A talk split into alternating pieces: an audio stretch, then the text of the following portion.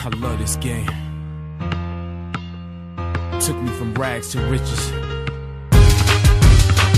Let's go! Cheer! Cheer! Ακούτε την εκπομπή Full Court Cast με τον Αντώνη Κατσαρό. εκλεκτούς ε, προσκεκλημένους, τον Βασίλη τον Σκουντή και τον ε, Βαγγέλη τον ε, Ιωάννου. Ε, καλησπέρα σας και σας ευχαριστώ πάρα πολύ που αποδεχτήκατε αυτή την πρόσκληση.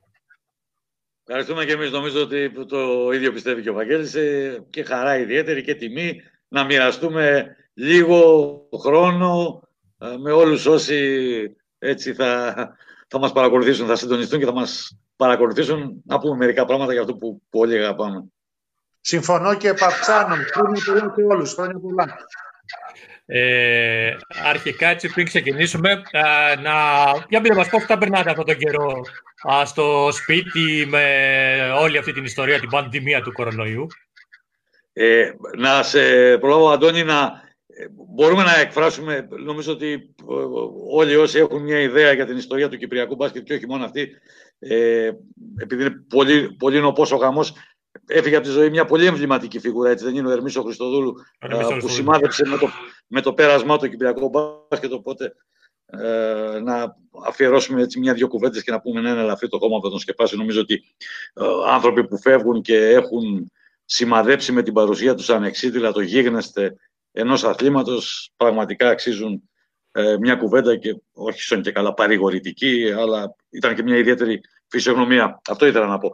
Ε, σε ό,τι αφορά τώρα την ερώτηση, νομίζω ότι είναι ποτέ άλλοτε ένα κλισέ σαν ψάρια έξω από το νερό, το κλισέ σαν ψάρια έξω από το νερό, δεν ίσχυε και δεν μας αντιπροσώπευε όλους. Γιατί η δική μας ζωή, όπως και των αθλητών, εμείς είμαστε εδώ για να καταγράφουμε τη δράση των αθλητών, όταν δεν υπάρχει αθλητική δράση, προφανώς και εμείς μαραζώνουμε. Ο καθένας προσπαθεί, νομίζω, και ο Βαγγέλης το ίδιο και εσύ το ίδιο και όλοι μας, να το ξεπεράσουμε, ε, όχι σαν και καλά γιατί χρειαζόμαστε μια αποτοξίνωση, αυτή είναι ανεπιθύμητη, αλλά κάνοντας άλλα πράγματα στη δουλειά μας, δημιουργικά και περιμένουμε, ανυπομονούμε και μακάρι αυτό αυτή τη στιγμή να μην αργήσει που θα ξαναδούμε να, που θα δούμε να ξανανοίγουν τα γήπεδα και να υπάρχει επανεκκίνηση όπου αυτή μπορεί να υπάρχει. Έχουμε περάσει, ήδη, έχουμε περάσει ήδη τις τέσσερις φάσεις, όπως λένε, της πανδημίας. Βρισκόμαστε στην πέμπτη φάση, στη φάση της επόμενης μέρας.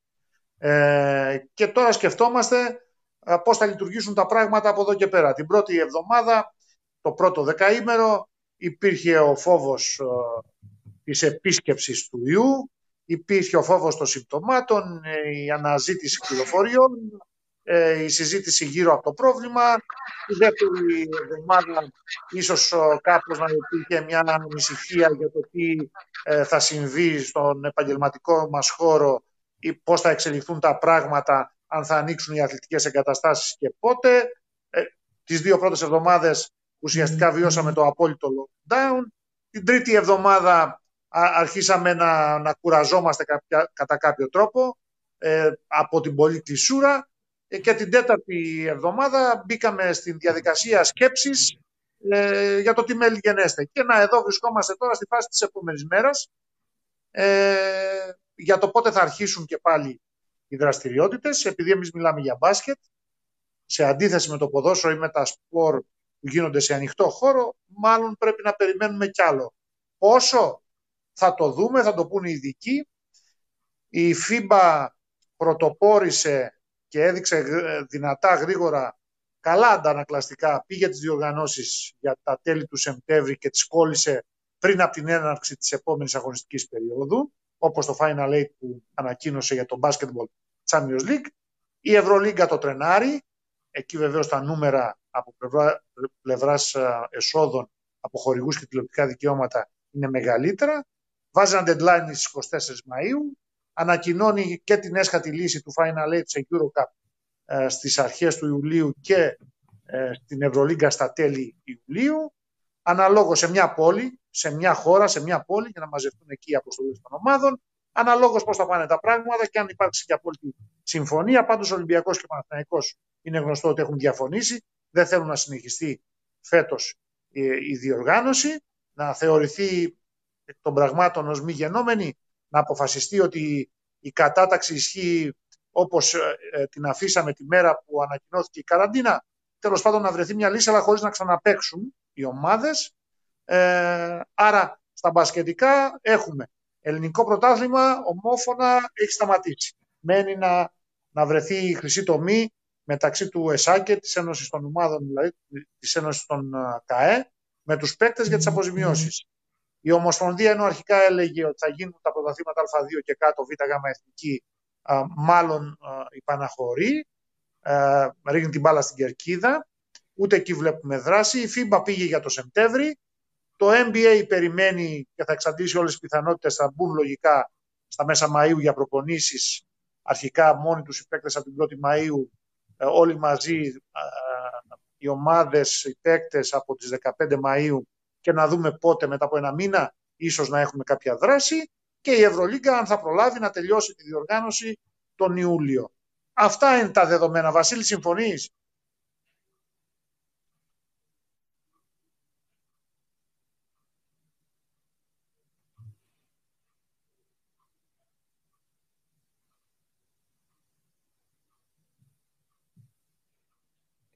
Έχουμε χάσει τον ήχο με το, από τον Βασίλη ναι, για, κάποιο, για κάποιο λόγο και εγώ τον Βασίλη τώρα δεν τον ακούω. να κοιτάξει λίγο στο monitor του, αν είναι από υπολογιστή, από κινητό, γιατί χάσαμε τον ήχο του για λίγο. Ναι, ναι, έχουμε χάσει για λίγο τον ήχο. Ε, όχι, δεν σε ακούμε, Βασίλη. Πρέπει να, πρέπει να προσπαθήσει εκ νέου ο Βασίλης για να τον ακούσουμε. Έβαλα εγώ τις βασικές πληροφορίες στη συζήτηση στο τραπέζι. Αντώνη, στην Κύπρο είναι τα ίδια δεδομένα, δηλαδή τα πρωταθλήματα και βασικά της πρώτης κατηγορίας το πρωτάθλημα θα γίνει; Το πρωτάθλημα σε πρώτη κατηγορία σε άντρες και γυναίκες έχει διακοπεί οριστικά. δεν θα γίνει πρωτάθλημα. Ναι. Υπάρχει μια εκκρεμότητα η απόφαση του πρωταθλητή η οποία δεν έχει πάρθει ακόμα. αν θα υπάρξει πρωταθλητής ή αν θα ακυρωθεί η σεζόν και θα,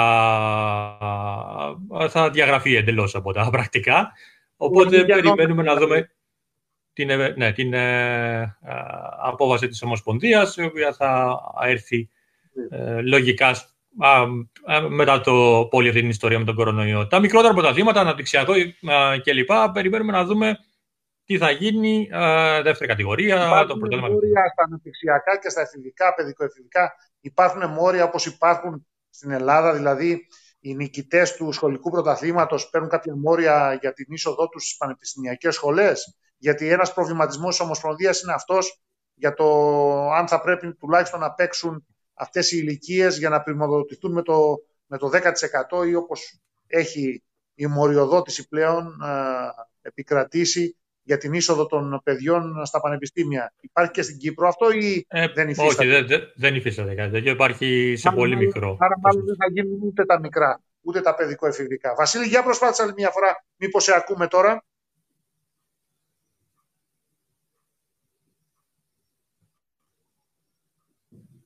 Δεν ξέρω αν μας ακούει κιόλας ο, ο Βασίλης. Ε, Μήπως πρέπει να του στείλουμε ένα μήνυμα για να ξαναμπεί. Ναι, ναι, ναι. Αυτό θα το κάνω τώρα να, μόλις. Live, να κάνει μια προσπάθεια να ξαναμπεί στο live για να είναι στην κουβέντα. Όχι, δεν, δεν μπορεί να ακουστεί ο Βασίλης. Έχει χαθεί ο ήχος του. Ενώ τον βλέπω καθαρά εγώ. Ναι, ναι, ναι. Δεν μπορώ να τον ακούσω. Για κάποιο λόγο είναι εκτός ο... καναλιού ήχου. Εντάξει, του έστειλε το, το μήνυμα να το δει, να βγει και να ξαναμπεί, να δοκιμάσει να βγει και να ξαναμπεί. Ε, ε, Βαγγέλη, mm-hmm. μέχρι να διορθωθεί το πρόβλημα με τον ε, Βασίλη, επειδή ναι. ε, έχουμε, έχω κάποιους φίλους δημοσιογράφους, περισσότεροι εκ των οποίων ασχολούνται με το ποδόσφαιρο. Και είχαν την απορία, μια ερώτηση που μου βάλανε για να σας κάνω σήμερα, ε, είναι mm. πώς αποφάσισατε να ασχοληθείτε αποκλειστικά με το μπάσκετ ως δημοσιογράφη τη στιγμή που η Ελλάδα ήταν και είναι ε, ποδοσφορά κρατούμενη. Καλό ερώτημα, καλό ερώτημα. Ε, βεβαίως, κατά διαστήματα, εγώ και ο Βασίλης έχουμε γράψει και για το ποδόσφαιρο. Έχουμε ακολουθήσει αποστολές σημαντικές και προετοιμασίες ομάδων. Ε, όταν ήμουνα στο Φως, Είχα μεγάλα ρεπορτάζ ε, ε, για τις μεταγραφές που έκανε ο Ολυμπιακός στο τέλος της δεκαετίας του 90, αρχές του 2000, ε, Ζιωβάνι, Ζάχοβιτς, Καρεμπέ, Ζελίας και το καθεξής. Ε, αλλά ε, με τον μπάσκετ ασχοληθήκαμε εγώ προσωπικά επειδή έπαιζα κιόλας. Ε, μου άρεσε περισσότερο, επηρεασμένος 100% από τον άθλο του 1987. Ε, στη Γυμναστική Ακαδημία, γιατί αυτή ήταν η πρώτη μου σχολή, ε, είχα ειδικότητα μπάσκετ. Όλα δηλαδή οδηγούσαν προς αυτή την κατεύθυνση. Και κάπως έτσι κάναμε στην πραγματικότητα αυτό που μας άρεσε, το χόμπι μας, το κάναμε επάγγελμα. Και το μπάσκετ ήταν το νούμερο ένα ε, τη δεκαετία του 90. Εγώ άρχισα τη δουλειά ο Βασίλης πολύ νωρίτερα σίγουρα, ε, πολλά χρόνια νωρίτερα. Εγώ άρχισα την σεζόν 91-92, όντας φοιτητής στη Θεσσαλονίκη. Το μπάσκετ ήταν στα καλύτερά του και η Θεσσαλονίκη ήταν στα μπασκετικά καλύτερά της, με την αυτοκρατορία του Άρη να πηγαίνει προς τη δύση της και τον ΠΑΟΚ να παίρνει την πρωτοκαθεδρία ε, για λίγο καιρό μέχρι να κάνει ένα μεγάλο σερίο Ολυμπιακός και να ακολουθήσει η δυναστεία του Παναθηναϊκού για να φτάσουμε στη δεκαετία που διανύουμε, μάλλον τη δεκαετία που ολοκληρώνεται τώρα, ε, με τα γνωστά δεδομένα και τα γνωστά αποτελέσματα. Είχε ξεκινήσει, αν θυμάμαι καλά, σαν reporter του ΠΑΟΚ το Πολύ σωστά. Πολύ σωστά. 91. Ναι, ναι. Ναι, ναι, πολύ, πάρα πολύ σωστά. Ναι, Και- ακριβώς. Ήταν η Δε- τελευταία χρονιά του Dragan Σάκοτα και η έναρξη της συνεργασίας με τον Ντούσαν Ιβκοβιτς. Ναι, ως βοηθός ρεπόρτερ ε, πρώτα και μετά όταν ήρθε ο Ιβκοβιτς ως βασικός ρεπόρτερ στην Αθλητική Μακεδονία Στράκης. Ε, καταρχάς, μια εφημερίδα που δεν εκδίδεται πλέον. Ε, εί- είχε δύο αθλητικές εφημερίδες στη Θεσσαλονίκη, τα Σπορ του Βορρά που επίσης δεν κυκλοφορούν πια ε, και την Αθλητική Μακεδονία Στράκης τότε ε, και παράλληλα ε, εργαζόμουν και στο Ράδιο Θεσσαλονίκη που παραμένει ακόμα το πρώτο ε, σε ακροματικότητα ε, ραδιόφωνο της Θεσσαλονίκης. Ε, Στα αθλητικά πάντα εγώ ε, και δει στα μπασκετικά. Ε, νομίζω, αν θυμάμαι καλά, α, είχες ε, περιγράψει τον Ντούσαν Νίβκοβιτς με... Ε, είχες γράψει ότι είχες πει, δεν, δεν, δεν μπορώ να το θυμηθώ σωστά, ότι ήταν ο άνθρωπος που ήρθε στην Ελλάδα και μιλούσε με ορολογίες που πραγματικά δεν τις γνωρίζαμε. Ήταν ε, πρώτη είναι φορά αλήθεια. που βούτησαν. Είναι, είναι, είναι αλήθεια ότι έβαλε στην, στην καθημερινότητά μας ε, ορολογίες μπασκετικές, ε, συστήματα ε, και πολλά στοιχεία από την προετοιμασία ε, της ομάδας, ε, το κοουτσάρισμα της ομάδας, την τεχνική ανάλυση των, των παιχνιδιών που μέχρι τότε ε, δεν το κρύβω, δεν ήταν ε, ευρέως γνωστά. Τα γνώριζε μια μικρή ομάδα ανθρώπων ε, και ειδικών μάλιστα ανθρώπων που ασχολούνταν με το μπάσκετ. Δηλαδή τα γνώριζε μόνο η κλειστή ομάδα, η κλειστή κάστα των προπονητών του πρώτου επίπεδου. Ο απλός ο κόσμος δεν ήταν μοιημένος τόσο πολύ ε, με το μπάσκετ.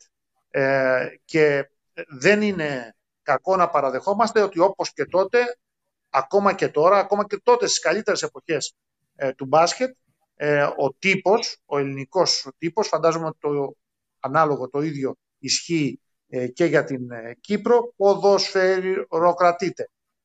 Και τότε ε, ποδοσφαιροκρατήτο και τώρα ποδοσφαιροκρατείται. Δηλαδή ε, κυριαρχεί το ποδόσφαιρο που είναι ο βασιλιάς των σπορ ε, και παίρνει τη μερίδα του λέοντος ακόμα και στα δικά του εντός εισαγωγικών πέτρινα χρόνια. Δηλαδή θυμάμαι για να το κάνω αυτό απολύτως κατανοητό ότι νικήσαμε τους Αμερικανούς ε, το 2006 ε, παντού ήταν πρώτο θέμα αυτή η νίκη την επόμενη μέρα και όταν χάσαμε ε, 48 ώρες μετά από την Ισπανία στον, στον τελικό ε, αυτομάτως πρώτο θέμα ο, ο μισός ελληνικός τύπος είχε το ποδόσφαιρο και η εθνική είχε πάει δεύτερο θέμα. Βασίλη, μας ακούς τώρα και σε ακούμε. Για κάνε μια προσπάθεια. Ελπίζω να με ακούτε τώρα. Καθαρά, καμπάνα τώρα. Εγώ τουλάχιστον, ο Αντώνης θα μας πει. Ναι, ναι, ναι, ναι, μια χαρά, μια χαρά. Ωραία. Ε, Βασίλη, κάναμε μια όσο ε, δεν ήσουν Ωραία. κοντά μας. Χαίρομαι, ζητώ. ε, επειδή Συγγνώμη για έχουμε- την λειτουργία. Νομίζω έχουμε μια μικρή καθυστέρηση με, το, με τον Βασίλη. Ε, έλεγα λοιπόν ότι Ό, όση ώρα έλειπες, έκανα μια ερώτηση στον ε, Βαγγέλη τον Ιωάννου που μου την κάνανε συνάδελφοι δημοσιογράφοι που εδώ στην Κύπρο, ε, οι οποίοι ασχολούνται κυρίως με το ποδόσφαιρο και μας, μας ρώτησαν, μάλλον με ρώτησαν να σας ρωτήσω α, πώς α, αποφασίσετε να ασχοληθείτε με, αποκλειστικά με τον μπάσκετ ως δημοσιογράφοι παρά το γεγονός ότι ήταν ειδικά στα χρόνια σου, Βασίλη, ποδοσφαιροκρατούμενη η Ελλάδα. Ήταν ποδοσφαιροκρατούμενη. Εγώ για να πω την αμαρτία μου ε, συνέπεσε να... Ε, πριν από τον μπάσκετ να ασχοληθώ με ένα άλλο άθλημα που το αγαπάω πάρα πολύ. Δεν ξέρω, είναι η αδυναμία μου. Μπορεί να το αγαπάω και λίγο περισσότερο από τον μπάσκετ. Και είναι το water polo. Επειδή έτυχε το 1979. Ε, εκεί ε, που συνέπεσε επίσης με δύο μεγάλους τριάμβους μέσα σε 15 μέρες της εθνικής ομάδας μπάσκετ που νικήσαμε δύο φορές την ε, πρωταθλήτρια κόσμου την προηγούμενη χρονιά και χρυσή Ολυμπιονίκη της επόμενης στη Μόσχα τη Βαλκανικούς Αγώνες και μία Μεσογειακού. Δεν ήταν βεβαίως αυτή με πλήρη σύνδεση. Ε, ένα από τα πρωτόλια μου ήταν να είναι στο water polo, ένα περιβόητο derby ευθυφάδα που έδειξε 5-5 στο Ολυμπιακό Κοσμητήριο. Αλλά νομίζω ότι ε, σιγά είχε έρθει ο Γκάλης, ερχόταν ο Γκάλης τότε, υπήρχε το άστρο του Παναγιώτη Γιαννάκη. Ε, αυτές οι δύο νίκες, πολλοί κόσμος στο ποδόσφαιρο, λίγο στο μπάσκετ, πιο υποτιμημένο βεβαίως στο άθλημα. Αλλά έχω την εντύπωση ότι ε, για να τότε που ε, έστω και τα πρωτόλια του δεν ήταν και μπασκετικά, αλλά ήταν και ποδοσφαιρικά. Εγώ, για παράδειγμα, το πρώτο κομμάτι επισήμως που έγραψα με την υπογραφή μου στο στον σπορ ήταν ένα ποδοσφαιρικό μάτι της κατηγορίας ε, του τοπικού πρωταθλήματος εδώ στον Πειραιά. Αλλά ε, σιγά σιγά αυτό έχει να κάνει και είναι και ένα θέμα επαγγελματικού προσανατολισμού πια για τους νεότερους συναδέλφους μας. Και εγώ το βάζω πάντοτε στο τραπέζι και με τον Βαγγέλη κιόλας την χάνει να ε, μοιραζόμαστε. Δεν λέω να είμαστε προφεσόροι και καθηγητές και τις γνώσεις μας ε, σε ένα δημοσιογραφικό σχολείο. Ε, ότι ε, ενδεικτούν η εξειδίκευση, άλλοτε ήταν καλύτερο να έχεις μια γενική γνώση. Ε, εμείς διαλέξαμε ή τουλάχιστον δεν θα έλεγα ότι συρθήκαμε, επιλογή ήταν, ενσυνείδητη επιλογή, να εξειδικευτούμε ο καθένας ε, σε ένα άθλημα. Νομίζω ότι πια οι εποχές επιβάλλουν ε, ένας δημοσιογράφος και εγώ αυτό δίνω ως συμβουλή σε εκείνους που θέλουν να ακολουθήσουν αυτό το επάγγελμα ότι είναι καλύτερα να έχει μια γενικότερη γνώση ώστε ε, να μπορεί να ανταποκριθεί κιόλας σε περισσότερα πράγματα στην εποχή μας. Αλλά ήταν μια εντελώς διαφορετική εποχή. Δεν υπήρχε ίντερνετ, δεν υπήρχαν κινητά τηλέφωνα, γράφαμε στο χέρι. Οι πιο προνομιούχοι εξημών γράφαμε στην γραφομηχανή, δεν μπορούσαμε να στείλουμε email, αλλά στέλναμε με το telefax ή δίναμε τηλεφωνική ανταπόκριση και που άρχισε να διακονώ ε, αυτό το χόμπι που το έκανα επάγγελμα και παραμένει ψώνιο και ψύχωση. Έχουν περάσει ακριβώς 42 χρόνια, οπότε είναι πραγματικά πολύ μεγάλο χρονικό διάστημα για να μην αντέχεις σε συγκρίσεις που είναι πραγματικά πολύ εντυπωσιακές σε σχέση με την εξέλιξη. Γιατί, για να βάλω κιόλας μια τελεία, είναι ένα επάγγελμα και μια ενασχόληση όλη η αθλητική βιομηχανία, αλλά και η δημοσιογραφία και όχι μόνο το αθλητικό ρεπορτάζ, που εξαρτώνται πάρα πολύ σε καταλητικό βαθμό από την εξέλιξη της τεχνολογίας. Ε, έχουν αρχίσει και καταφτάνουν οι πρώτες ερωτήσεις ε, από τον ε, κόσμο. Η Κριστίνα Σκέτζιου χαρακτηρίζει τον Βαγγέλιο Ιωάννου γλωσσοπλάστη και είδωλο με τα απίστευτα nicknames α, στους παίκτες. Ε, ξέρω ότι ο ενθουσιασμός στις περιγραφές είναι κάτι που σας χαρακτηρίζει και τους δύο. Ε, ποια πιστεύετε ότι πρέπει να είναι η ισορροπία ανάμεσα στον ενθουσιασμό και στην πληροφορία που δίνουμε στον ε, ακροατή; Λοιπόν, ε, καταρχάς να δώσουμε συγχαρητήρια στη Χριστίνα που την έχουμε γνωρίσει και εγώ και ο Βασίλης εδώ και, και πολλά χρόνια. Ναι, συνεργάτης και εδώ στην Κύπρο, έρχεται αρκετά. Έχουμε κάνει και εκδηλώσεις μαζί με την Κυπριακή τα περασμένα και να κάνουμε κι άλλο στο μέλλον. Ε, ε, η Χριστίνα λοιπόν θα κάνει και διεθνή καριέρα. Θα βγει δηλαδή για την Κύπρο που θεωρώ Ελλάδα, δεν τη θεωρώ εξωτερικό. Ε, άρα θα κάνει και διεθνή καριέρα κατά τα φαινόμενα, διότι ε, βλέπω ότι ενδιαφέρθηκε και, το, και η Deutsche Welle και της έκανε μεγάλο αφιέρωμα. Τα βίντεο υπάρχουν ήδη στο Facebook ε, και στα υπόλοιπα social media. Ε, της έκαναν μεγάλο αφιέρωμα ε, ως η γυναίκα GM στον χώρο του μπάσκετ που σπανίζει. Ε, στην JSK Μόσχας ε, ε, υπήρχε ένα δεδομένο τα προηγούμενα χρόνια, ε, αλλά ψάχνεις με τον τουφέκι να βρεις γυναίκες που να έχουν τέτοιο σημαίνοντα ρόλο σε μια επαγγελματική ομάδα μπάσκετ και να τις ευχηθούμε να κάνει Βασίλη διεθνή καριέρα. Καταρχάς, να πούμε αυτό έτσι για τη Χριστίνα. Ε, όσο για τα υπόλοιπα, ε, για τα υπόλοιπα ε, ο, ο, καθένας, ο καθένας έχει το δικό του στυλ. Ε, είναι αλήθεια ότι με τον Βασίλη έχουμε κάνει τα καλύτερα δίδυμα στις περιγραφές, διότι ο, ο Βασίλης, να το πω εγώ για να μην μιλάω ο ίδιος για τον εαυτό του, του αρέσει να δίνει πάρα πολλές πληροφορίες την ώρα του αγώνα, πέρα από την περιγραφή, πέρα από το καθιερωμένο, ε, το συνηθισμένο play-by-play.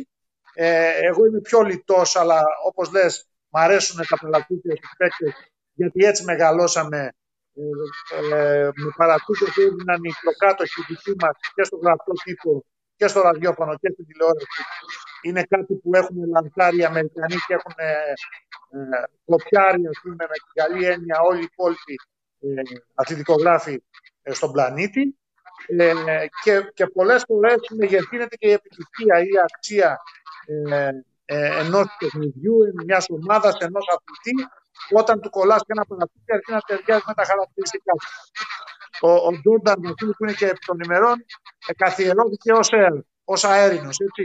Ε, ο, ο Τζόνσον ως Μάντρικ για τις συμπάθειες. Για να μην αναφέρω τώρα εκατοντάδες παλατσούκια. Ε, δίνουν ένα αλατοπίπερο στην όλη μετάδοση. Όσο για την ιστορία, θα ακούσω την άποψη του Βασίλη που είναι και μεγαλύτερος και, και περισσότερα χρόνια εμπειρίας. Ε, το θέμα είναι να το ζεις το άθλημα και να μεταδίδεις αυτό που βλέπεις, ό,τι βγάζει από μέσα σου, ό,τι εκείνη την ώρα αισθάνεσαι. Χωρίς να φτιάχνετε τη σκοπιμότητα, γιατί πάντα θα υπάρχει αυτή το μυαλό των κακοπροαίρετων, ότι φώναξες περισσότερο στην μια φάση για να υποστηρίξεις μια ομάδα ή τον ένα παίκτη και λιγότερο στην άλλη φάση. Αυτό συμβαίνει στα, στα ντέρμπι περισσότερο του ελληνικού πρωταθλήματος. Όταν παίζεις μια ελληνική ομάδα με μια ομάδα ε, από άλλη χώρα, είναι λίγο δύσκολο να σε παρεξηγήσουν, αλλά αυτή η καχυποψία, ε, η μικροψυχία και ίσω η δεύτερη σκέψη υπάρχει όταν παίζουν μεταξύ του ομάδε από την ίδια χώρα. Μπορεί να ξαναφέρουν σε ένα κάρτομα, σε ένα τρίποτο, σε ένα προβάδισμα, σε μια ωραία φάση γιατί το είπες έτσι και δεν το την ισορροπία. Εγώ ε, ε, χαίρομαι που έχουμε ε, γλιτώσει από αυτά τα ντέρμπι των Ιουνίων ο Βασίλης όχι τα τελευταία χρόνια. Οπότε δεν μπαίνει στο πρόθεσμο, γιατί πολλές φορές και κλείνω με αυτό για να ακούσω τον Βασίλη. Ε, όταν χάσει η ομάδα τους, η ομάδα των ηττημένων, να το πούμε έτσι, κάθε φορά δεν πρέπει να βρει το λάθος στον παίκτη που δεν σου το ή στον προπονητή που δεν την απόφαση. Λέει, λέει ο δημοσιογράφος που φώναξε περισσότερο στο τρίποντο. Λες και παίζει ο δημοσιογράφος, είναι ο διαιτητής που θα παίζει την απόφαση.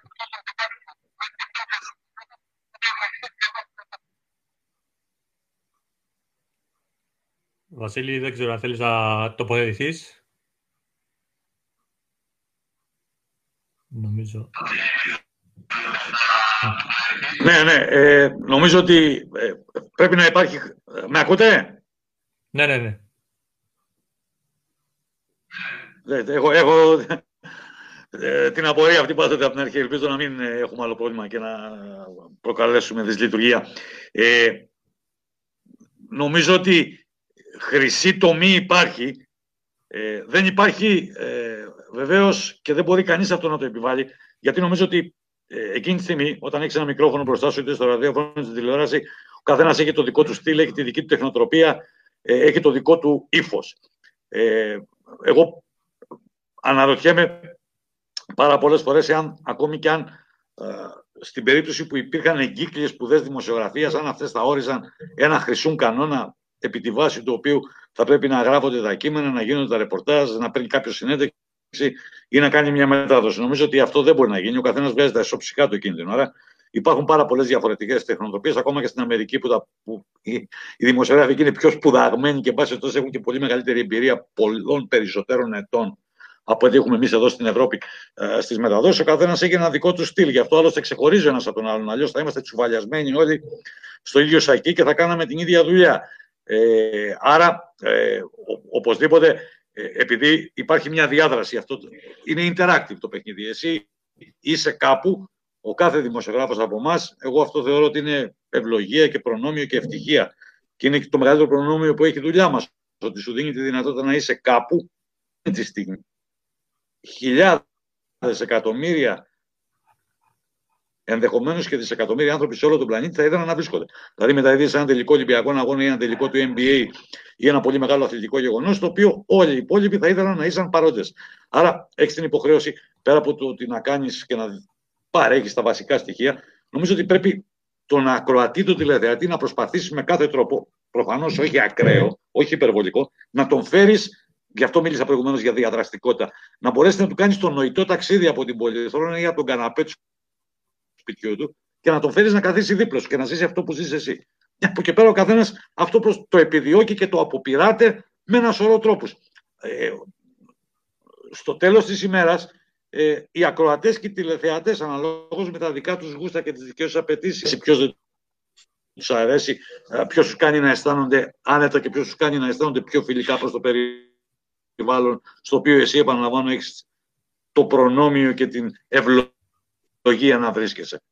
Και αν μη τι άλλο, τουλάχιστον αν κάποια στιγμή ε, ο Θεός να μας αξιώσει να φτάσουμε και να εγκαταλείψουμε όρθιοι όσο μπορεί να γίνει αυτή την κονίστρα την επαγγελματική, εκείνο που θα μας έχει μείνει, ε, εγώ το λέω πάντοτε, είναι οι στιγμές που ζήσαμε, οι στιγμές που περιγράψαμε, οι στιγμές που καταγράψαμε και οι φίλοι που κάναμε στο εξωτερικό. Mm-hmm. Και όλα αυτά που ε... ζήσαμε. Είναι, είναι πρίκα, είναι κληρονομιά. Ναι, ναι, ναι, βέβαια. Ε, ο Λεόντιος ο Τσέλεπος, ο οποίος σε έχει φιλοξενήσει, Βασίλη, πριν από μερικά χρόνια εδώ στην ε, Πάφο, είναι ε, μέλος στο Διοικητικό Συμβούλιο. Είμαστε φίλοι με τον Λεόντιο. Στην Πάφο, στην ωραία Πάφο.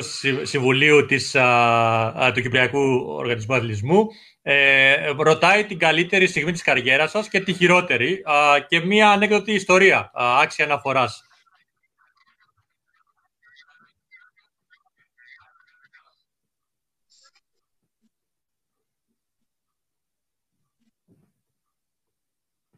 Δεν ξέρω ποιος θέλει να Λοιπόν, η καλύτερη στιγμή ε, θα, θα διαφορήσω γιατί προσφάτως στο site του 24 στην Ελλάδα μου ζήτησε να γράψω το αγαπημένο μου παιχνίδι, ας πούμε.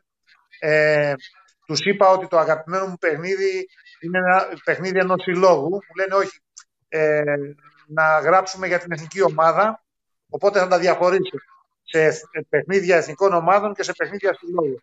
Σε παιχνίδια εθνικών ομάδων δεν το συζητάμε, η κορυφαία στιγμή για μένα δεν είναι μια περιγραφή, που θα, κάποιος θα πει είναι το φόρτε μου ας πούμε, ε, είναι ένα ρεπορτάζ και είναι το ρεπορτάζ, ο Βασίλης έκανε την ε, περιγραφή, ε, ε, εγώ έκανα το ρεπορτάζ εκείνη τη μέρα, 1η Σεπτεμβρίου του 2006, η μέρα που όπως συνηθίζω να λέω άλλαξε ο μπασκετικός μας κόσμος, η νίκη της Ελλάδας επί της Αμερικής της Αϊτάμα και το ρεπορτάζ με όλη την εθνική ομάδα στη μικρή ζώνη. Ε, συγκλονιστική στιγμή ε, μοναδική και λόγω της αξίας ε, της νίκης, που είναι η μεγαλύτερη μπασκετική νίκη, ανεξάρτητα από αν δεν πήραμε χρυσό μετάλλιο ή δεν ήταν το πρώτο χρυσό μετάλλιο, όπως ήταν η, η νίκη στο Ευρωμπάσκετ το 87 στο τελικό. Αλλά νίκη από των Αμερικανών, όταν αυτοί κατέβηκαν με τόσους ε, καλούς ε, επαγγελματίες που έκαναν τεράστια καριέρα τα επόμενα χρόνια, δεν νομίζω ότι θα ξανασημειωθεί από ελληνική ομάδα. Ε, Άρα εκείνο το ρεπορτάζ, καλύτερο και από τις επόμενες χρονιές πάλι ήμασταν με τον Βασίλη στην Ισπανία, στο Ευρωμπάσκετ, όταν στη μεικτή ζώνη ήταν μαζί ο Γιαννάκης και ο Γκάλης.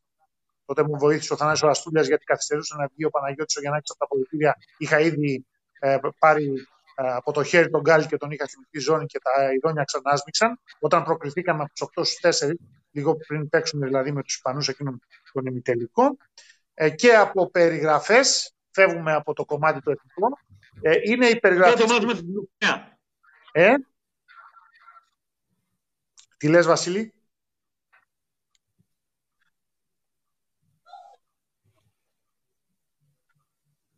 Από περιγραφές... μικρή καθυστέρηση ναι. ναι. με τον Βασίλη και μας ακούει λίγο πιο μετά. Ναι. Από περιγραφές είναι η περιγραφή της Κωνσταντινούπολης, ε, ο αγώνας του Ολυμπιακού με την Τζέσκα. Ναι. Ο αγώνας του Ολυμπιακού με την Τζέσκα ήμουνα την περιγραφή μαζί με τον Γιώργο Τολινιάτη και αναπερίοδο μας έδινε και ένα σχόλιο ο, ο Ηλίας Ζούρος, αλλά βασικά εγώ και ο Γιώργος Τολινιάτης.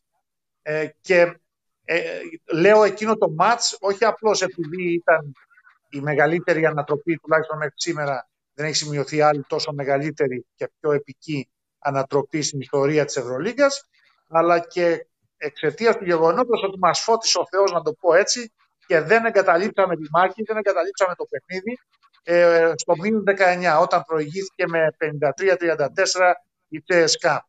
Λίγο πιο δίπλα κάποιοι άλλοι συνάδελφοι είχαν αρχίσει να συζητάνε για την επόμενη μέρα, δηλαδή είχαν προδιαγράψει το αποτέλεσμα, αλλά είναι γνωστό ότι στο μπάσκετ πριν να τραγουδήσει η χοντρή κυρία ε, δεν πρέπει να είμαστε σίγουροι για τίποτα. Το Ολυμπιακός επέστρεψε από το μείον 19 και νίκησε όπως νίκησε με το πεταχτάρι του Πρίτεζη για να κάνει αυτό το ντεμαράζ τη δεκαετία που ολοκληρώνεται τώρα ε, με δύο ευρωπαϊκά, το back-to-back του 2013 και ε, με συνολικά πέντε τελικούς, άλλες δύο συμμετοχές το 2015 και το 2017, είχε προηγηθεί και ο τελικός του 10, ε, πολλά πράγματα. Αυτή η περιγραφή του 12, Ολυμπιακός Τσέσκα και εκείνο το ρεπορτάζ του 6, Ελλάδα-Αμερική. Mm-hmm. Μας πει και ο Βασίλης ε, τη δική του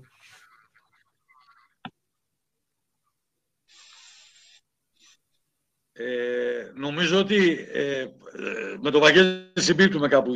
Εκτιμώ, εγώ ήμουν πολύ τυχερός, το ξαναλέω, με κίνδυνο να παρεξηγηθώ και Νιώθω και πάρα πολύ ευλογημένος γιατί έπεσα σε πολύ μεγάλες στιγμές του ελληνικού μπάσκετ, του ελληνικού αθλητισμού γενικότερα.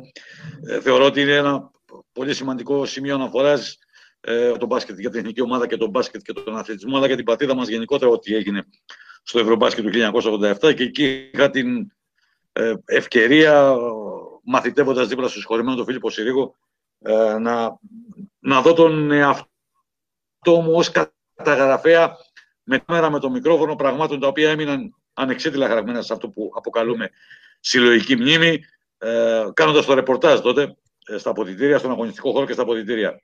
Από απόψε περιπτώσει, νομίζω με τους Αμερικάνους, ε, το βάζω λίγο πιο ψηλά από ότι το βάλω για το μάτσο με τους Αμερικάνους. Ο Βαγγέλης είπε προηγουμένως ότι άλλαξε το χάρτη. Το μάτσο με τους Αμερικάνου. Εγώ συνηθίζω να πιστεύω ότι αυτό το κριτήριο το χρησιμοποιούν πάρα πολύ. Τις επιπτώσεις και επαναλήφθηκε ή προσεγγίστηκε. Ε, όταν εμείς νικήσαμε τους Αμερικάνους, ε, για να τους νικήσει μια άλλη ομάδα, και αυτό συνέβη στο παγκόσμιο πρωτάθλημα, είχαν χάσει και από τον Καναδά, αλλά με μια ομάδα ε, όχι ε, υψηλών απαιτήσεων. Έχασαν τον προηγούμενο Σεπτέμβριο ε, στο παγκόσμιο κύπελο στην Κίνα. Δηλαδή έχασαν το 2019 και εμείς τους είχαμε νικήσει το 2013 χρόνια ήδη.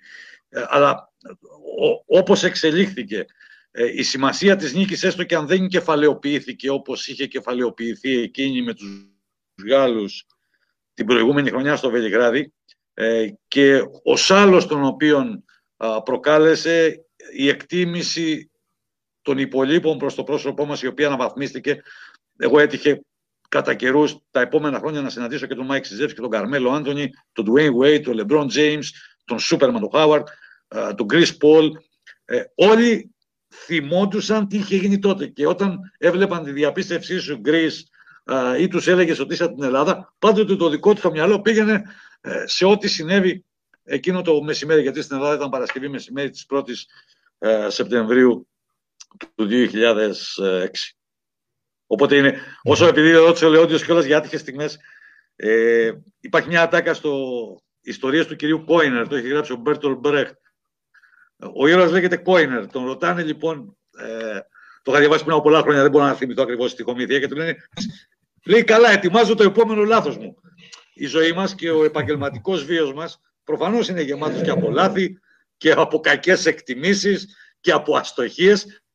Ε, για να βγάλω την περιέργεια του, του Λεόντιου, ε, θυμάμαι ήταν το 1989 παγκόσμιο πρωτάθλημα, ε, πανελλήνιο πρωτάθλημα κολλήμης, ήμουν στην ΕΡΤ τότε και είχα κάνει λάθος στις διαδρομές και 200 μέτρα, 200 ήταν 400.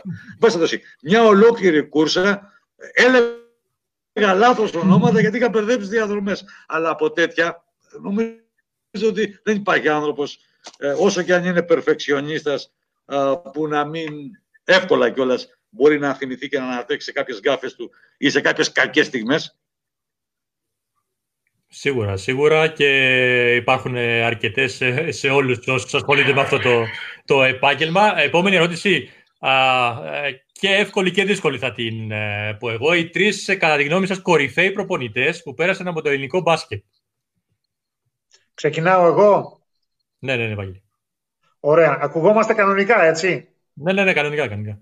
Ωραία, περίφημα, γιατί τώρα έχει βελτιωθεί και ο ήχος του Βασίλη και ε, ε, το τσεκάρω για να δω μήπως χάλασε κάποιο άλλο μικρόφωνο.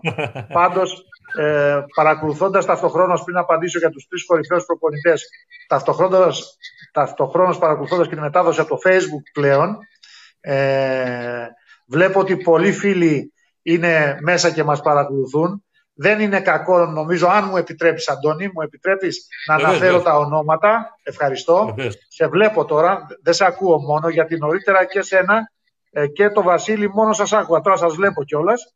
Λοιπόν, Μιχάλης Κυριακάκης, γνωστός μανιακός με τον μπάσκετ και δει το γυναικείο. Είναι στη συντροφιά μας. Χρήστος Μαργέλης, επιστήθιος φίλος μας Βασίλη, είναι στη συντροφιά μας. Αντώνης Σαμ Σαμαράς, ο γνωστός ε, ε, σέντερ του Ηρακλή ε, της δεκαετίας ε, του 80 και του 90. Ε, έχουμε και φίλους από το εξωτερικό, δεν τους γνωρίζω, όπως για παράδειγμα τον Σαλίμ Μουτάρη που παρακολουθεί, δεν τον ξέρω. Ο Θανάσης Τοπούζης, προπονητής από τη Βόρεια Ελλάδα, ε, φίλος. Ε, συνάδελφος Χρήστος Σαμαράς από Θεσσαλονίκη. Λέω τώρα επιτροχάδι μερικά ονόματα για να δούμε ποιοι είναι στη, στην παρέα. Ε, Ανδρέας Βογιατζής, Χριστίνα Σωτηροπούλου, Βασίλης Γιαννούλης, Σέβια Στεριάδου. Από Δεν εδώ, μπορώ να τα έκανε. διαβάσω όλα. Είπα τα περισσότερα αυτά που βλέπω μπροστά. Λέγε Βασίλη. Είπα τα περισσότερα τώρα. Και, και λέω και τα τρία ονόματα, Αντώνη. Λέω απογραφή κάνεις, απογραφή. Απογραφή, ναι. Με, ο- με, θα πω τρία ονόματα προπονητών και όσο θα μιλάς θα βρω και τους άλλους Απουσιολόγος για να, στη σχολείο. για να μην παρεξηγηθεί. να μην παρεξηγηθεί κανένας. λοιπόν, για μένα νούμερο ένα είναι ο Ντούσαν Ιβκοβιτς. Αυτή είναι η κλίμακα που βάζω εγώ Το ε, στα περίμενα. πράγματα. νούμερο δύο είναι ο Μπράντοβιτς και νούμερο τρία είναι ο Γιάννης Ιωαννίδης. Ε, οι υπόλοιποι ε, ακολουθούν κατά κάποιο τρόπο ε, και λέω ακολουθούν ε, διότι ε, κάποιοι είναι εν ενεργεία, δηλαδή δουλεύουν αυτή τη στιγμή και κάποιοι άλλοι θεωρούν τον εαυτό τους ότι είναι εν ενεργεία προπονητές, άρα δεν τους κρίνει ε, ο ιστορικός. Θα μου πεις, μα και ο Μπράντοβιτς είναι εν ενεργεία. Ναι, αλλά τον βάζω ένα σκαλοπάτι παραπάνω για όλα όσα έχει κάνει. Ε, αυτούς τους τρεις, Ιβκοβιτς, ο Μπράντοβιτς, Ιωαννίδη θα έλεγα με τη μία και βάζω σε ένα, σε, σε, σε ένα ξεχωριστό φόντο, θα το δικαιολογήσω αυτό, α, τον Παναγιώτο Γιαννάκη, γιατί έχει κάνει πράγματα σε αντίθεση με τους τρεις που προανέφερα ε, και ως παίκτης και ως προπονητής. Είναι μια κατηγορία μόνος του. Ο Παναγιώτης ο Γιαννάκης μπαίνει σε άλλο κουτάκι ε, και μετά βεβαίως αν ε, θα έπρεπε να μιλήσουμε για τους σύγχρονους ε, είναι, είναι ξεκάθαρο ότι διαθέτουμε ε, τρομερούς προπονητές ε, θα έλεγα πρώτη μεταξύ ίσων από τους σύγχρονους με όποια σειρά θέλει ο καθένας να τους βάλει ε, τους α, πολύ σύγχρονους προπονητές παιδιά των προαναφερθέντων ε, Ιτούδης, ε, Μπαρτζόκας, Σφερόπουλος με όποια σειρά θέλει ο καθένας και όχι κατά ανάγκη με βάση τον αριθμό των τροπέων 2-1 κανένα μόνο τελικούς ε, δηλαδή για Μπαρτζόκα αντιστοίχως, για Ιτούδη αντιστοίχως Μπαρτζόκα και Σφερόπουλο. Αυτή είναι η δική μου κατάταξη. Βασίλη, από σένα.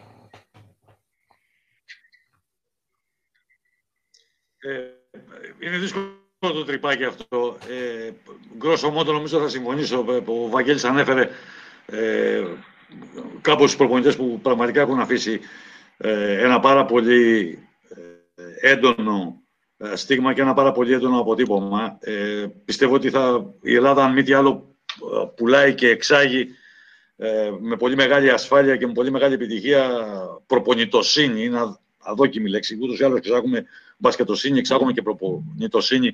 Αν αναλογιστούμε πόσοι προπονητές δουλεύουν αυτή τη στιγμή στο υψηλότερο ε, επίπεδο, ε, εκτιμώ κιόλας ότι θα μπορούσαμε, θα μπορούσαμε να έχουμε εκπροσώπηση και στο NBA. Νομίζω ότι ο Ιβκοβιτς ε, και σε ό,τι αφορά την ανάδειξη παιχτών και σε ό,τι αφορά τη διαχείριση των ομάδων και στην ανατροπή καταστάσεων. Ο Μπράτοβιτς, ε, διότι ο Μπράτοβιτς επέβαλε ένα, ένα στυλ παιχνιδιού που, που εδράζεται στο pick and roll, το οποίο ουσιαστικά είναι το, το μπάσκετ που παίζεται τα τελευταία 20 χρόνια ε, σε ολόκληρο τον κόσμο και κυρίως στην Ευρώπη.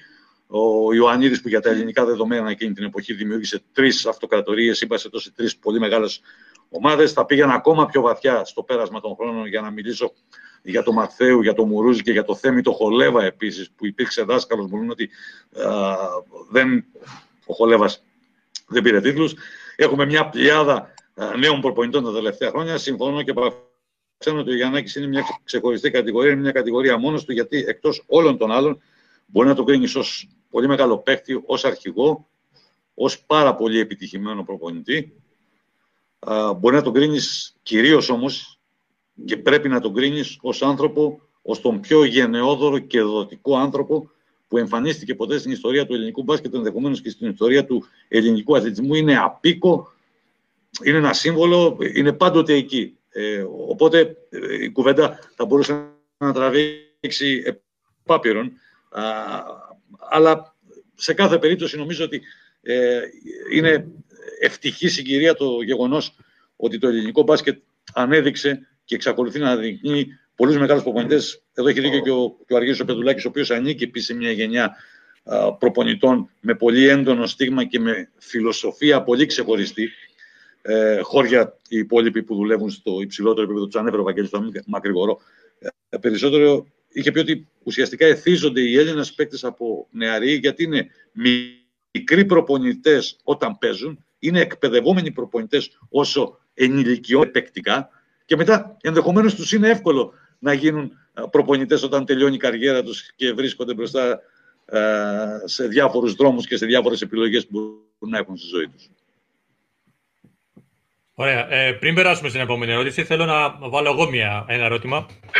Και μιλάμε για προπονητές ε, και γενικότερα εμείς έχουμε έναν δικό μας προπονητή ε, στην ε, Α1 στην Ελλάδα. Ο Λίνος ο Γαβρίλ ήταν φέτος στο Μπανιόν. Θέλω να μας πείτε λίγα λόγια για τον ομοσπονδιακό μας προπονητή, όπως επίσης και για δύο παίκτες που αγωνίστηκαν, Κύπριους παίκτες που αγωνίστηκαν στην Ελλάδα, τον Αντρέα τον Χριστοδούλου και τον Χριστόφορο τον Ραζί και οι δύο αγωνίστηκαν στο Ρέθυμνο. Αν έχετε κάποια εικόνα να μας πείτε κάποια λόγια για αυτούς τους τρεις.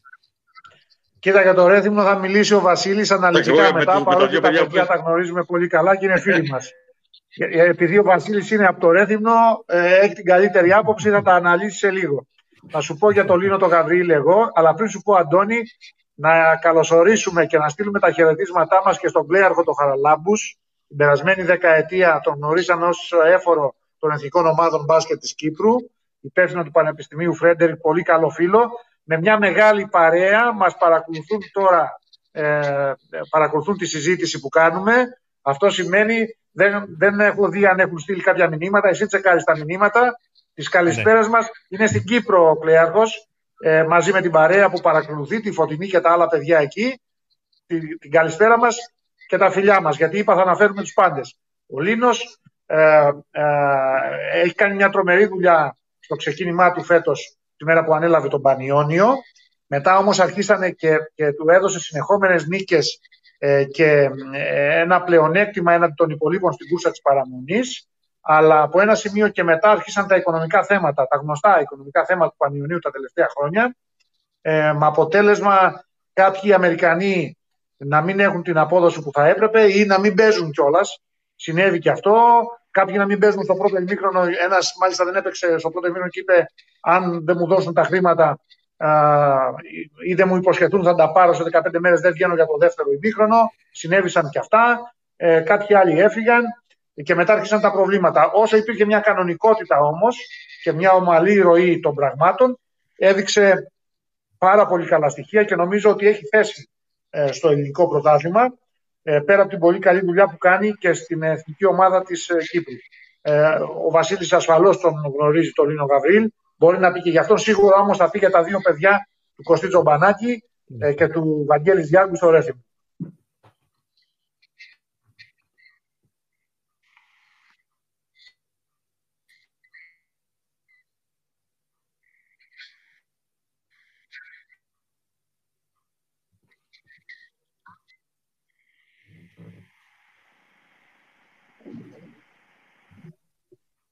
Ε, εντάξει, εγώ με τα παιδιά που έχουν παίξει το Ρέθινο και δεν είναι μόνο. Είναι κάπως τα παιδιά. Είναι 5-6. Το Ρέθινο κάποια στιγμή δημιούργησε και ξεκολουθεί να, να διατηρεί μια κυπριακή υπαρικία. Εκεί ήταν και προπονητής ο φίλος ο Τόνιο Κωνσταντινίδης. Εάν βλέπω καλά, γιατί ο, ο Βαγγέλης χαιρετίζει δίκη συμπαρουσιαστού, Αντώνιο, οπότε σου κλέβει τη δουλειά ε, και όλους εκείνους οι οποίοι μας παρακολουθούν. Εάν ε, με κλεφτές ματιές προσπαθώ να δώσω την κολόνα δίπλα με τα ονόματα. Δεν φοράω και τα γυαλιά μου τώρα γιατί Ουγγαρία έρχεται μόνο. Νομίζω ότι είναι ο Τάκης ο Μυραλάης. Ε, αν έχω δει καλά. Ε, οπότε που είχε έναν φρικαλαίο τώρα τραυματισμός σε εκείνο το τελικό του κυπέλου στο ΣΕΦ. Ε, Ολυμπιακός ε, Παναθηναϊκός. Ο Μυραλάη τον είχε φέρει ένας άνθρωπος. Θυμάμαι τώρα τον είχα ρωτήσει είναι καλός παίκτης. Coach λέει σφαίρα.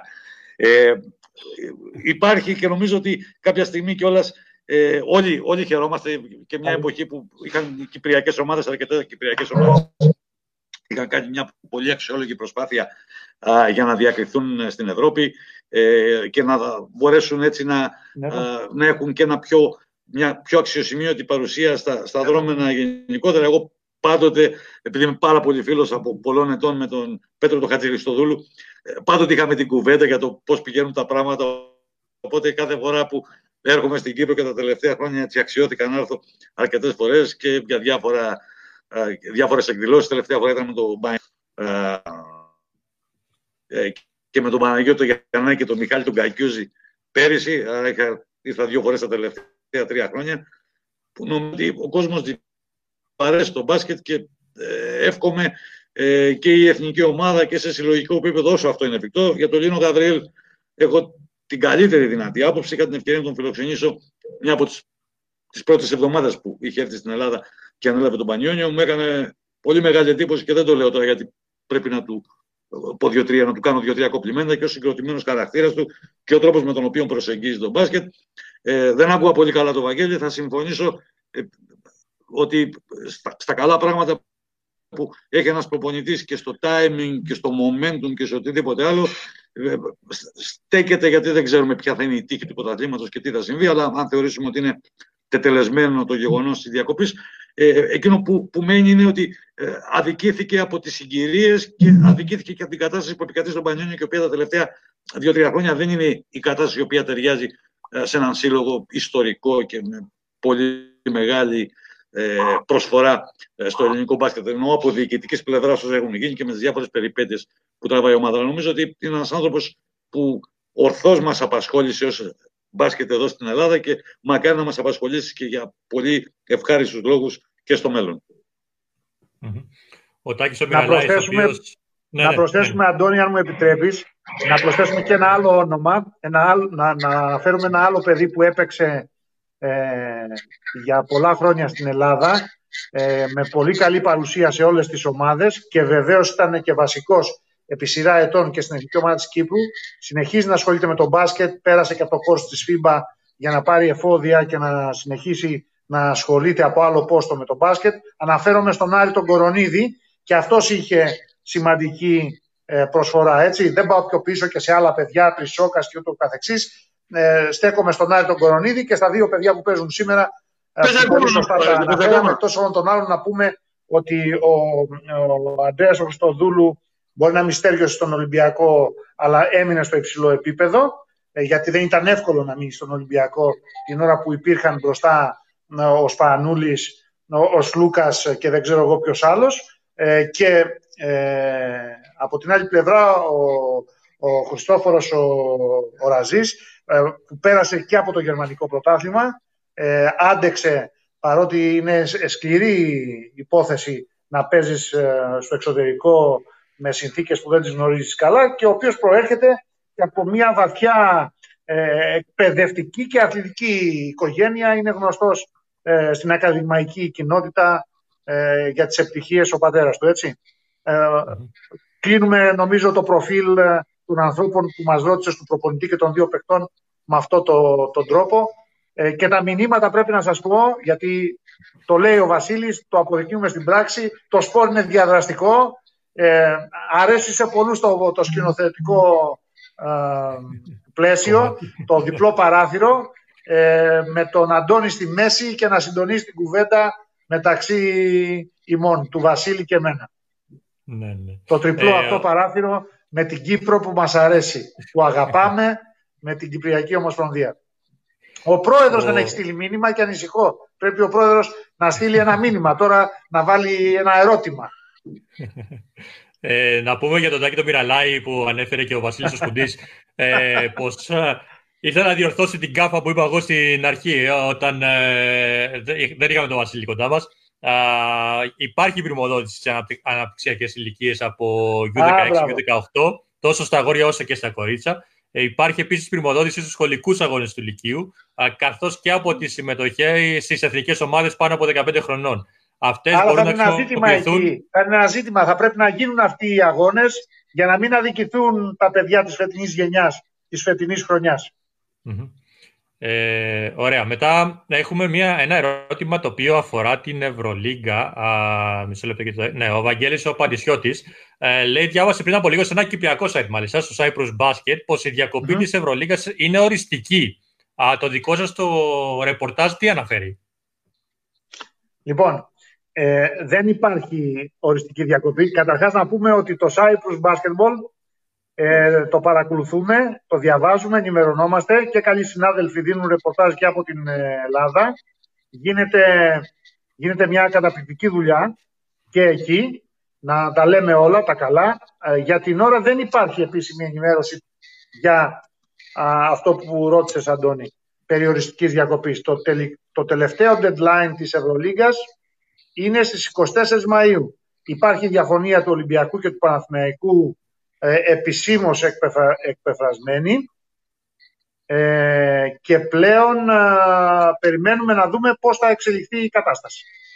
Ε, δεν έχω εγώ την πληροφορία αυτή ότι η διακοπή της Ευρωλίγκας είναι οριστική, ότι είναι πολύ δύσκολο ε, να γίνουν τα παιχνίδια, να υπάρξει συμφωνία σε μια χώρα, σε μια πόλη, να γίνουν τα Final Eight που λέγαμε για Eurocup και ε, Ευρωλίγκα, αλλά το οριστικό όχι, δεν το ξέρω. Μπορεί ο Βασίλης να προσθέσει κάτι παραπάνω. Βασίλη, τι λες;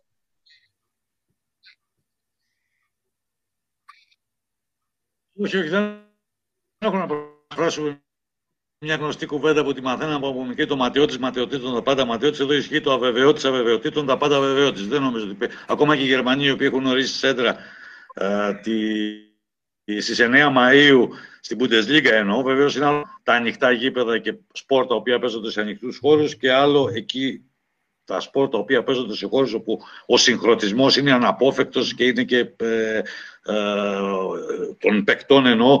Ούτως ή άλλως, ε, νομίζω ότι και στη Γερμανία, στην Bundesliga ε, και σε οποιοδήποτε άλλο σπορ, πολύ φοβάμαι ότι αυτό θα τραβήξει όλη τη χρονιά μέχρι το τέλος του 2020 όλα τα μάτς ή εν πάση περιπτώσει τα περισσότερα από τα μάτς όπου και αν παιχτούν σε οποιοδήποτε σπορ θα διεξάγονται και κλεισμένων των ε, θυρών. Ε, αλλά νομίζω ότι η Ευρωλίγα προσπαθεί υπερβολή να τραβήξει όσο μπορεί το deadline.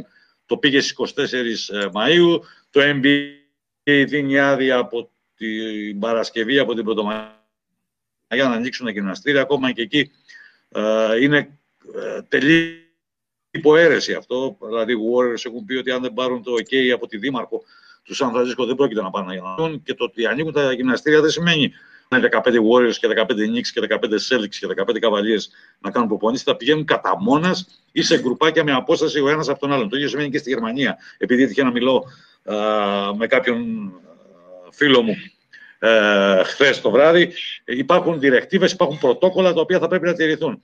Ε, εκτιμώ ότι ε, η Ευρωλίγα σε κάθε περίπτωση δεν είναι διατεθειμένη, όπως συνέβη με τη FIBA, να τραβήξει τη διοργάνωση πιο αργά από ό,τι ορίζει η ανακοίνωση της προηγούμενης εβδομάδας και κάνει λόγο για την στο πρώτο 20ήμερο, δηλαδή 4 Ιουλίου, 4 26 πόσο είναι, που έχει τεθεί ως χρονικό διάστημα διεξαγωγής. Το πρόβλημα με την Ευρωλίγα βεβαίω έχει να κάνει και με ένα άλλο γεγονός που δεν αφορά το ΚΑΠ ούτε το Champions League. Στο Champions League έχει ένα ζευγάρι. Α υποθέσουμε ότι κάποια στιγμή θα παίξουν αυτοί. Ε, το Euro είναι massive η οχτάδα. Το πρόβλημα με, το, με την Ευρωλίγα είναι ότι απομένουν ακόμα έξι αγωνιστικές της κανονικής περίοδου. Χώρια για τα playoffs, χώρια για το Final Four. Μιλούμε δηλαδή για 54 αγώνες. Που πραγματικά είναι δύσκολο όλοι αυτοί οι αγώνες, έστω και με διαδικασία fast track, να χωρέσουν και να γίνουν μαζεμένα τα πράγματα. Αλλά θα περιμένω και αυτή τη στιγμή. Ε, υπάρχει αρνητική διάθεση από πολλούς παίκτες και προπονητές.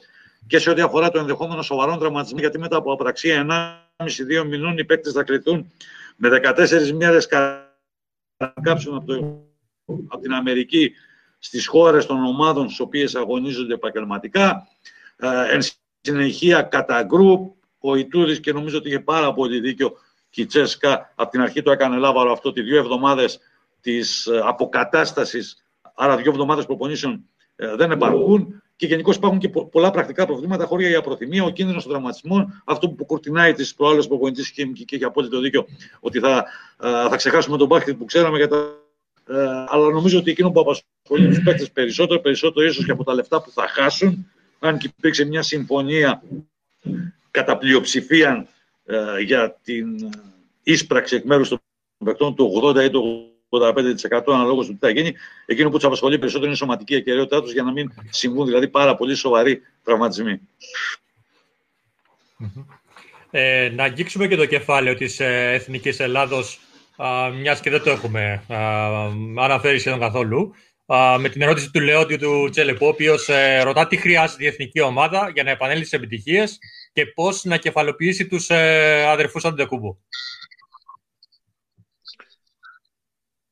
σίγουρα χρειάζεται έναν καλό προπονητή. Ε, και όταν λέμε καλό προπονητή, επειδή ακούγεται απλοϊκό, το καλός προπονητής τι σημαίνει, ε, σημαίνει ένας προπονητής που θα μπορέσει καταρχάς να εμπνεύσει τους παίκτες ε, και να τους οδηγήσει σε μια διάκριση που τόσο μας λείπει τα τελευταία 11-12 χρόνια. Από την Πολωνία το 2009 δεν έχουμε καταφέρει να πετύχουμε κάτι σημαντικό, κάτι σπουδαίο. Το πιο σοβαρό είναι ότι δεν μπορούμε να αξιοποιήσουμε έναν, αν όχι τον καλύτερο, έναν από τους καλύτερους παίκτες του κόσμου, τον, τον Γιάννη Αντιτοκούμπο. Ε, δεν υπήρξε πλάνο, ας πούμε τα πράγματα με το όνομά τους και ας φροντίσουμε, το λέω και για τον εαυτό μου αυτό, να κάνουμε μια νέα αρχή μέσα από τη δυσκολία που προέκυψε λόγω της πανδημίας. Να κάνουμε ένα restart δηλαδή, ε, και να ξαναδούμε κάποια πράγματα πιο σοβαρά, ε, σίγουρα πιο προσγειωμένα, αλλά πιο μελετημένα και πιο αποφασιστικά για το μέλλον του ελληνικού μπάσκετ και της εθνικής ομάδας. Δυστυχώς ε, υπήρξαν εκφυλιστικά φαινόμενα αυτή τη δεκαετία.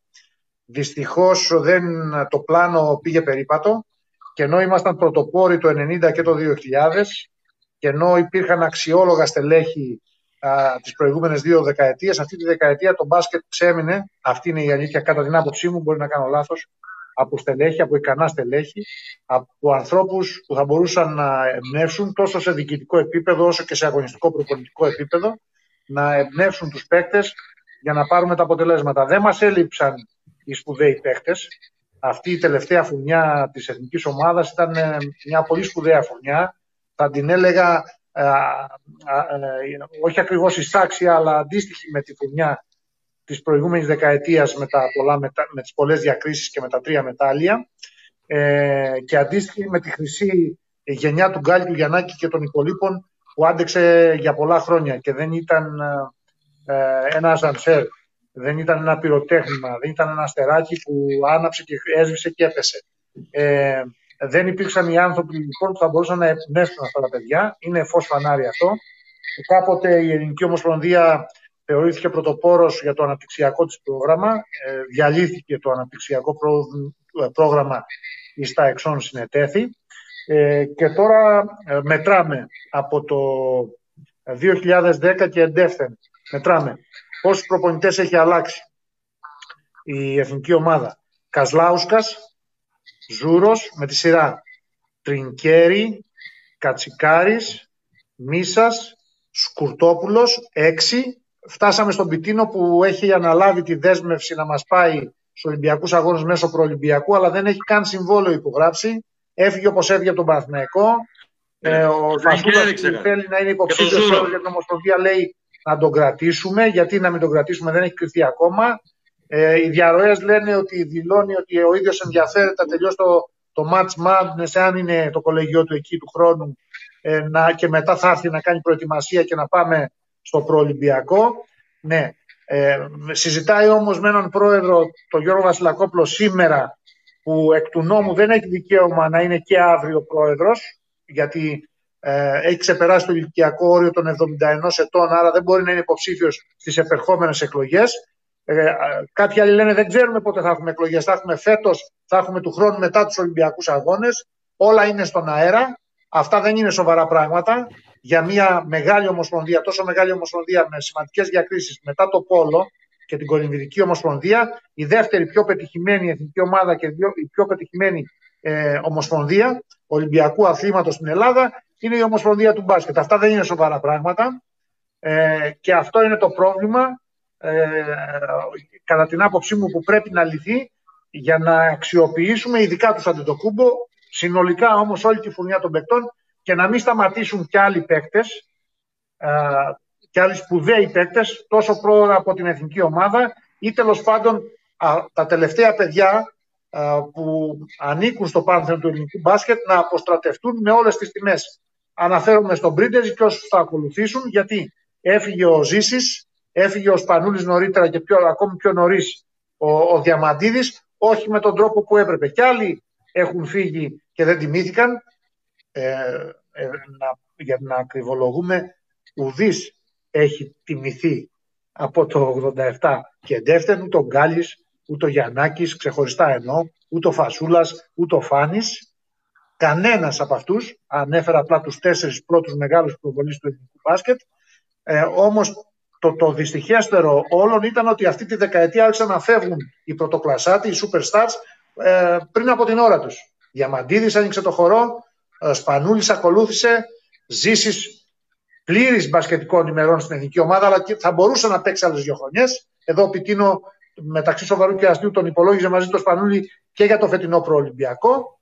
Ε, και τώρα είναι ο Πρίντεζης, έφυγε ο Μπουρούσης πριν την ώρα του, χωρίς να, να πάρει την τιμή που θα έπρεπε, αφού αποτύχαμε στο παγκόσμιο ε, τραυματίστηκε το χειμώνα, έμαθε ότι δεν τον υπολογίζει ο Πιτίνο, ανακοίνωσε πρόωρα το αντίο από την εθνική ομάδα, δεν πήγε ούτε σε ένα τελευταίο παιχνίδι προκριματικών να πάρει μια πλακέτα που λέει ο λόγος Βραδεσφέ.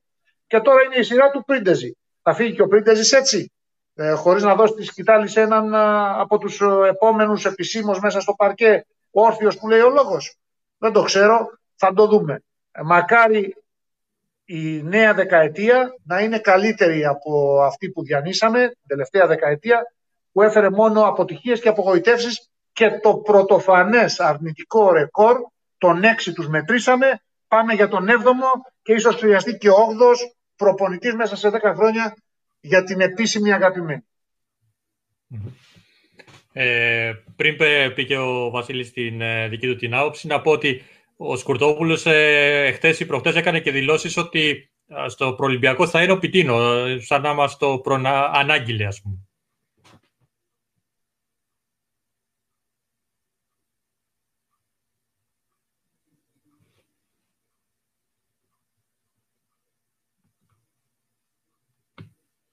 Δυστυχώς, Εγώ δεν τον ακούω πάλι το ναι, Βασίλη. Ναι, χάσαμε τον ήχο του Βασίλη του Σκουντή πάλι. Ε, Δυστυχώς δεν δε σε ακούμε, Βασίλη. Χάθηκε πάλι ο. Πρέπει ο πάλι να συνδεθεί ο Βασίλης, να, να βγει και να ξαναμπεί. Ναι. Ο Ρέμος πρέπει να έρθει στη σύνδεση. Μπορεί να μπω, μπορεί να βγω. πρέπει, ο, ο Ρέμος πρέπει να έρθει και να μην, μας, να μην μας ακούει τουλάχιστον μέχρι τη Δευτέρα 4 Μαΐου ο Χαρδαλιάς που λέει ναι, μόνο ναι. να μένουμε στο σπίτι. λοιπόν, αστείευομαι για να κερδίσουμε λίγο χρόνο μέχρι να επιστρέψει και ο Βασίλης στην κουβέντα το να δηλώνει ο Σκουρτόπουλος ότι θα μείνει, ότι θα μείνει ο Πιτίνο, μάλλον ότι θα ισχύσει η συμφωνία του Πιτίνο με την εθνική ομάδα, ε, η προφορική συμφωνία, γιατί δεν υπάρχει γραπτή συμφωνία, εντάξει, μπορεί να έχει κάποιες πληροφορίες και να το δηλώνει. Αλλά δεν νομίζω ότι έχει καμία σημασία και καμία αξία η δήλωσή του. Ε, δεν είναι η διοίκηση της Ομοσπονδίας ο Σκουρτόπουλος για να ξέρει ποιος θα οδηγήσει την ομάδα του χρόνου σε προολυμπιακό. Και άλλωστε είπαμε ότι ένα από τα διδάγματα αυτής της πανδημίας είναι ότι δεν πρέπει να κάνουμε σχέδια. Ε, τόσο μακροπρόθεσμα, μακρόπνοα. Εμείς κάνουμε σχέδια, ο Θεός γελάει. να περιμένουμε. Ε, κινούμαστε σε χαρτογράφητα νερά. Ε, αυτός ο ιός ήρθε από πολύ μακριά και ίσως πάει πολύ μακριά. Δεν ξέρουμε τι μας επιφυλάσσει για τη συνέχεια. Έχουμε μπροστά μας ε, το ενδεχόμενο αναβολής ακόμα και των εκλογών των αρχαιρισιών στην Ομοσπονδία. Αν γίνουν οι εκλογές το Σεπτέμβριο, τον Οκτώβριο ή μέχρι το τέλος του 2020, μια νέα διοίκηση θα αποφασίσει για όλα αυτά. θα ξαναμετρήσει και θα ξαναυπολογίσει τα δεδομένα ε, για να πάμε με τη σύνθεση ε, που πρέπει να πάμε και όσο πιο ενωμένοι μπορούμε σε ένα προολυμπιακό για να, για να διεκδικήσουμε τις πιθανότητες που θέλουμε και που έχουμε για να προκριθούμε. Διότι πρέπει να νικήσουμε και Καναδούς και Τούρκους. Δεν είναι εύκολη ούτε η ΜΕΝ ούτε η ΔΕ. Η ΜΕΝ με όλους τους NBAers, λογικά του χρόνου. Η ΔΕ με το Λάρκιν και όχι μόνο. Δεν θα είναι ούτε αυτοί. Ούτε οι Τούρκοι θα είναι εύκολη λία, χωρίς να υποτιμώ τις άλλες ομάδες που είναι στους δύο μικρούς ομίλους ε, ε, του Καναδά. Ε, συνεπώς, ας κρατάμε και εδώ κάποιες επιφυλάξεις και ας περιμένουμε να δούμε πώς θα εξελιχθούν τα πράγματα. Κατά την άποψή μου, έτσι όπως έφυγε, και δεν διστάζω να το πω, έτσι όπως έφυγε ο Πιτίνο, στη δεύτερη θητεία του, που δεν ήταν πετυχημένη από τον Παναθηναϊκό, ε, που φάνηκε δηλαδή ότι χρησιμοποίησε τον Παναθηναϊκό σε ένα σκαλοπάτι για να επιστρέψει τη μεγάλη του αγάπη το NCAA. Ε, νομίζω ότι ε, και από τη στιγμή που δεν δεσμεύεται η Ομοσπονδία, άρα δεν δεσμεύει και την επόμενη διοίκηση, αυτή που θα προκύψει από τις αρχαιρεσίες, ε, με συμβόλαιο με τον Αμερικανό προπονητή, νομίζω ότι ο Πιτίνο δεν έχει δικαίωμα να κουτσάρει την εθνική ομάδα, ούτε θα μπορούσε να την προετοιμάσει, όπως είναι η άποψή μου και τη λέω ευθαρσώς, επειδή το συζητάμε τώρα και μας ακούνε αρκετοί από ό,τι βλέπω και στο live. Δεν χρειάζεται να ξαναφέρω όλα τα ονόματα και πολλοί Θεσσαλονικοί φίλοι έχουν δει και μας βλέπουν τώρα. Φαντάζομαι και πολλοί από την Κύπρο, Αντώνη, θα παρακολουθήσει εσύ, μας ακούνε. Η άποψή μου είναι ότι δεν δικαιούται πλέον ο Πιτίνο να κοουτσάρει την εθνική ομάδα, επειδή ε, έχει ένα στόχο, ένα ορόσημο να κοουτσάρει σε Ολυμπιακούς Αγώνες. Θέμα δικό του είναι. Α τα κατάφερνε με το Μεξικό ή με οποιαδήποτε άλλη εθνική ομάδα, δεν ξέρω. Α πάει στο τεχνικό team των ΗΠΑ. Ε, αναφέρομαι στον τρόπο που έφυγε από την Ελλάδα την ναι. δεύτερη φορά και από τον Παναθηναϊκό. Εμένα δεν μου άρεσε, παρότι είχα πολύ καλή σχέση μαζί του ε, και είχα καταλάβει και το σκεπτικό του, που ήταν κινήθηκε σε πολύ καλές βάσεις και σε μια πολύ καλή λογική, γιατί διάλεξε ε, ένα καινούριο μοντέλο ε, με, με Αμερικανούς βοηθούς, με Έλληνες βοηθούς, με τον κορυφαίο Έλληνα γυμναστή ή τουλάχιστον ένα από τους κορυφαίους Έλληνες γυμναστές και από τους κορυφαίους ολόκληρη την Ευρωλίγκα, τον Κώστα του Χατζηχρήστο, τον Σωτήτο Μανολόπλο, με τους δύο Αμερικανούς βοηθούς. Ήθελε να κάνει πράγματα για την εθνική μας ομάδα. Νομίζω τώρα δεν δικαιούται να κοουτσάρει αυτός. Και η πρότασή μου είναι, και κλείνω για να ακούσουμε τον Βασίλη που πρέπει, να το, πρέπει τώρα να έχει αποκατασταθεί το πρόβλημα.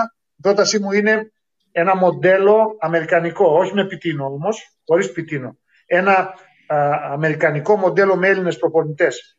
Εγώ δηλαδή, αν αληθεύει κιόλας, το γεγονός ότι α, παρότι πριν από δύο χρόνια είχε αρνηθεί λόγω των υποχρεώσεων του με την Τζέσκα ο Δημήτρης Ιτούδης να αναλάβει την εθνική ηγεσία, την τεχνική ηγεσία της εθνικής ομάδας, η πρότασή μου είναι ότι η Τούδης, Μπαρτζόκας και Σφερόπουλος θα μπορούσε να, βρει, να βρεθεί ένα, μια φόρμουλα ε, ή και πρίφτης ή τέλος πάντων δύο από τους τέσσερις ή τρεις από τους τέσσερις ή και οι τέσσερις στην ιδανική ε, περίπτωση. Θα έπρεπε να είναι το τεχνικό team ε, της εθνικής ομάδας ε, στη νέα εποχή. Και αν δεν μπορούν να είναι κανένας από αυτούς και πάλι θα το πω γιατί το έχω πει και, και, πριν από δύο χρόνια όταν τέθηκε το ζήτημα το 17 μετά τον Κατσικάρη τότε που ανέλαβε ο Μίσας και μετά το Μίσα που ανέλαβε ο Σκουρτόπουλος στην Εθνική Ανδρών νομίζω ότι εάν δεν μπορούμε να έχουμε τους κορυφαίους της Ευρωλίγκας ή τον πρίφτη,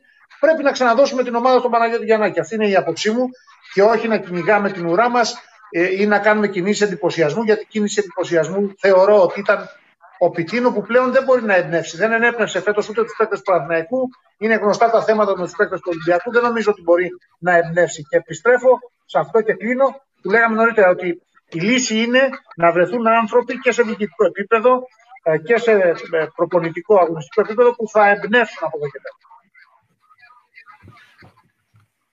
Ο Βασίλη δεν ξέρω αν ε, έχει φτιαχτεί το πρόβλημα. Μπορείς...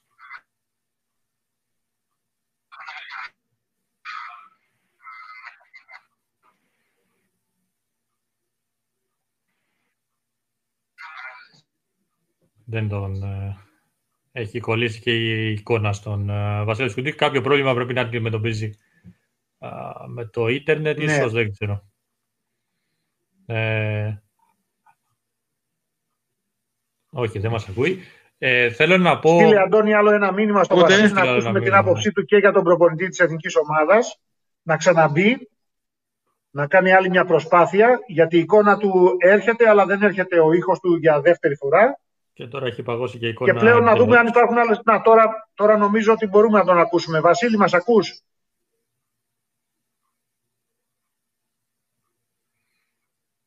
Όχι. Δυστυχώς. Όχι α, ακόμα. Πρέπει να έχουμε- ξαναμπεί. έχουμε πρόβλημα. Έφυγε. Ναι. Ε, ωραία. Προσπαθεί και Ε. πάλι. Προσπαθεί και πάλι. Κάτι που έλεγα, ε, το είπες και εσύ, το ανέφερες και εσύ, α, Βαγγέλη, ε, μ, η Εθνική αυτή τη στιγμή έχει έναν, θα μπορούσε να το πει κάποιος, σούπερ ήρωα, τον ε, Γιάννη τον Αντιτοκου- Αντιτοκούμπο. Κάτι Ναι. τέτοιο, ε, νομίζω ότι δεν το είχε ποτέ η Εθνική. Είχαμε με τον Γκάλι, τον Διαμαντίδη, τον Σπανούλη, τα μεγάλα ονόματα, αλλά ήταν όλη Ναι. η ομάδα στο πάνω κάτω στο ίδιο επίπεδο. Ήταν τα, σκα- τα σκα- η απόσταση μεταξύ των παιχτών ήταν πολύ κοντά. Ε, τώρα αυτό με τον Γιάννη τον Αντεκούμπο δεν το έχουμε ξαναζήσει. Είναι κάτι πρωτόγνωρο. Ε, είναι ο, ο MVP του NBA της περασμένης χρονιάς και νομίζω ότι Ναι. αυτό πρέπει να διαχειριστεί ο προπονητής, όποιος προπονητής και να έρθει, α, θα πρέπει να διαχειριστεί. Χρειάζεται, χρειάζεται Αντώνη ένα πλάνο, ένα πλάνο ε, καταρχάς να ξέρουμε ότι θα έρθει στις επόμενες διοργανώσεις ο Αντετοκούμπο.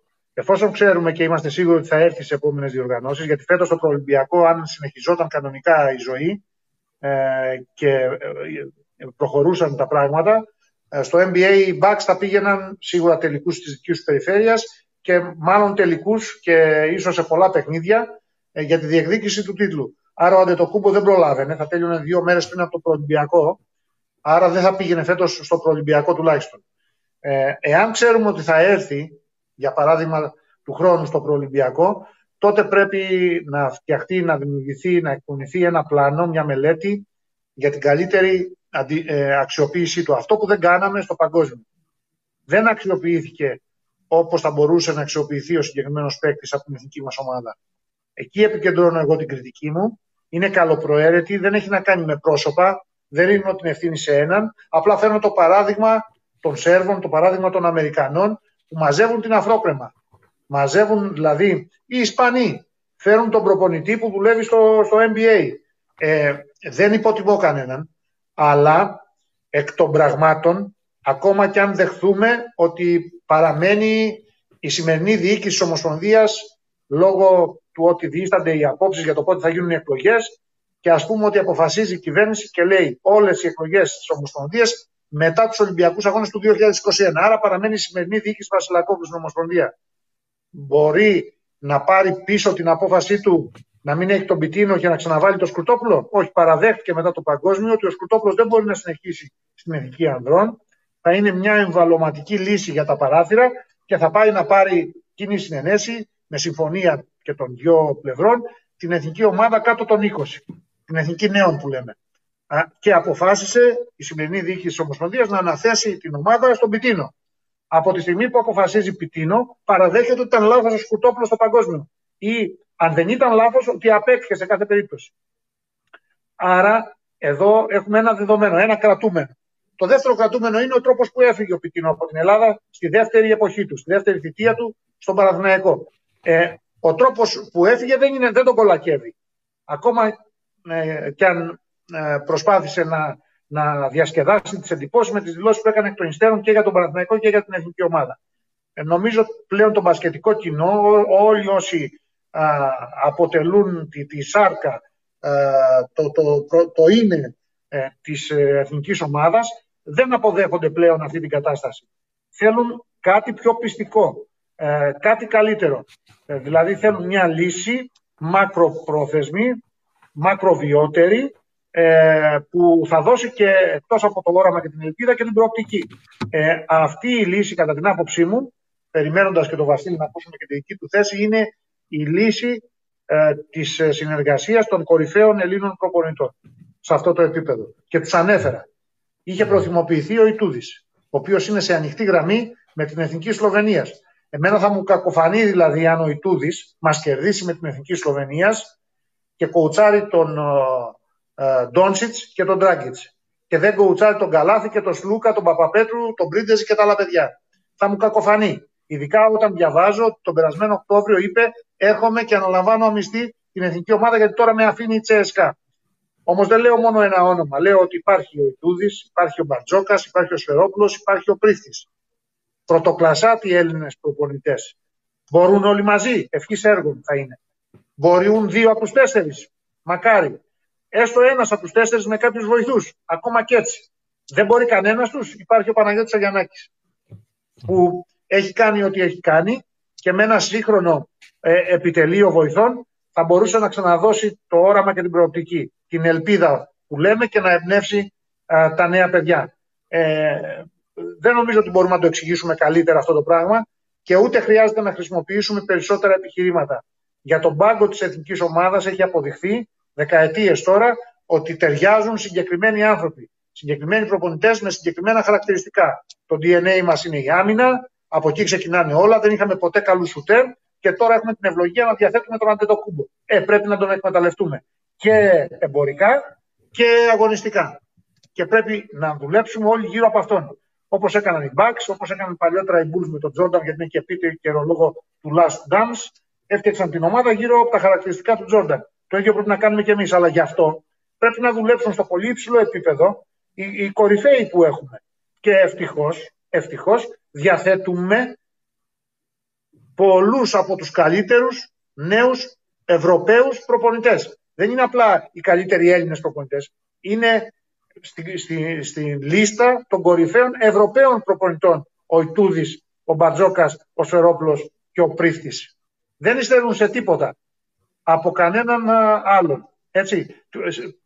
Τι άλλο να πούμε τώρα; Χρειάζεται να πούμε κάτι για το βιογραφικό του Ιτούδη ή του Μπαρτζόκα ή, ή του Σφερόπουλου που πήγε στην Ακάμπη και έκανε τρομερά πράγματα ή του Πρίφη που τα καταφέρνει και στο εξωτερικό εξίσου καλά. Δεν χρειάζεται να, να ε, ε, μιλάμε περισσότερο, να το αναλύουμε παραπάνω. Χάνουν και οι λέξεις μερικές φορές το νόημά τους. Και όταν κάτι το έχεις μπροστά στα, στα χέρια σου, μπροστά στα πόδια σου, μπροστά στα μάτια σου, ε, καλό είναι να το επιλέγεις, παπούτσι από τον τόπο σου και ας είναι μπαλωμένο που λέει και η παροιμία, ε, και όχι να ψάχνεις ε, έναν άνθρωπο στην άλλη άκρη του Ατλαντικού, με τον οποίο τις περισσότερες φορές ε, ενδεχομένως να μην μπορείς και να συνεννοηθείς. Δεν ξεχνάμε ότι πριν από ένα-ενάμιση μήνα ε, υπήρχαν διαρροές από την Ομοσπονδία που λέγανε ότι είναι υπερβολικές, ενώ ο ίδιος θα δούλευε αμυστή, ε, χαρακτηρίστηκαν υπερβολικές οι απαιτήσεις του γιατί ήθελε τέσσερις βοηθούς. Συγγνώμη, ή τον εμπιστεύεσαι τον προπονητή και υλοποιείς το πλάνο και τις επιθυμίες του, ή δεν τον εμπιστεύεσαι. Και αν δεν μπορείς να τις υλοποιήσεις τις επιθυμίες του, δεν πας να κάνεις γάμο, εντός εισαγωγικών η λέξη γάμος, με έναν προπονητή αυτού του επίπεδου. Όταν θέλει τον πιτίνο, πρέπει να ξέρεις ότι θα ακολουθήσουν και κάποια πράγματα. Είναι σαν να θέλεις να οδηγήσεις ε, ε, να οδηγήσεις μια Ferrari, αλλά να μην μπορείς να γεμίσεις το τεπόζιτο με, με καύσιμα. Δεν γίνεται. Δεν γίνεται. Θέλεις να πάρεις ένα πολυτελέ αυτοκίνητο ε, και δεν ε, μπορείς να πληρώσεις ε, τα καύσιμα. Δεν γίνεται αυτό το πράγμα. Είναι Ε, οξύμορο το σχήμα δηλαδή. Βαγγέλη, με ενημερώνει τώρα ο Βασίλης ο Σκουντής ότι τον πετάει συνεχώς έξω, άρα έχει πρόβλημα, δεν θα μπορέσει να, να συνδεθεί, να συνεχίσει μαζί μας. Ε, ε, να περάσουμε λίγο στην Ευρωλίγκα, α, μιας Ναι. και υπάρχει και η ερώτηση της Ιωάννας, βέβαια, που καλύφθηκε, ε, αφορά το ίδιο άρθρο που αναφέρει για οριστική διακοπή. Το είδα και εγώ το e-commerce. αφού όσο συζητούσαμε και όσο περιμέναμε το Βασίλη μπήκα και το είδα. Ε, είναι αποκλειστικό του Cyprus Basket, του site του συγκεκριμένου.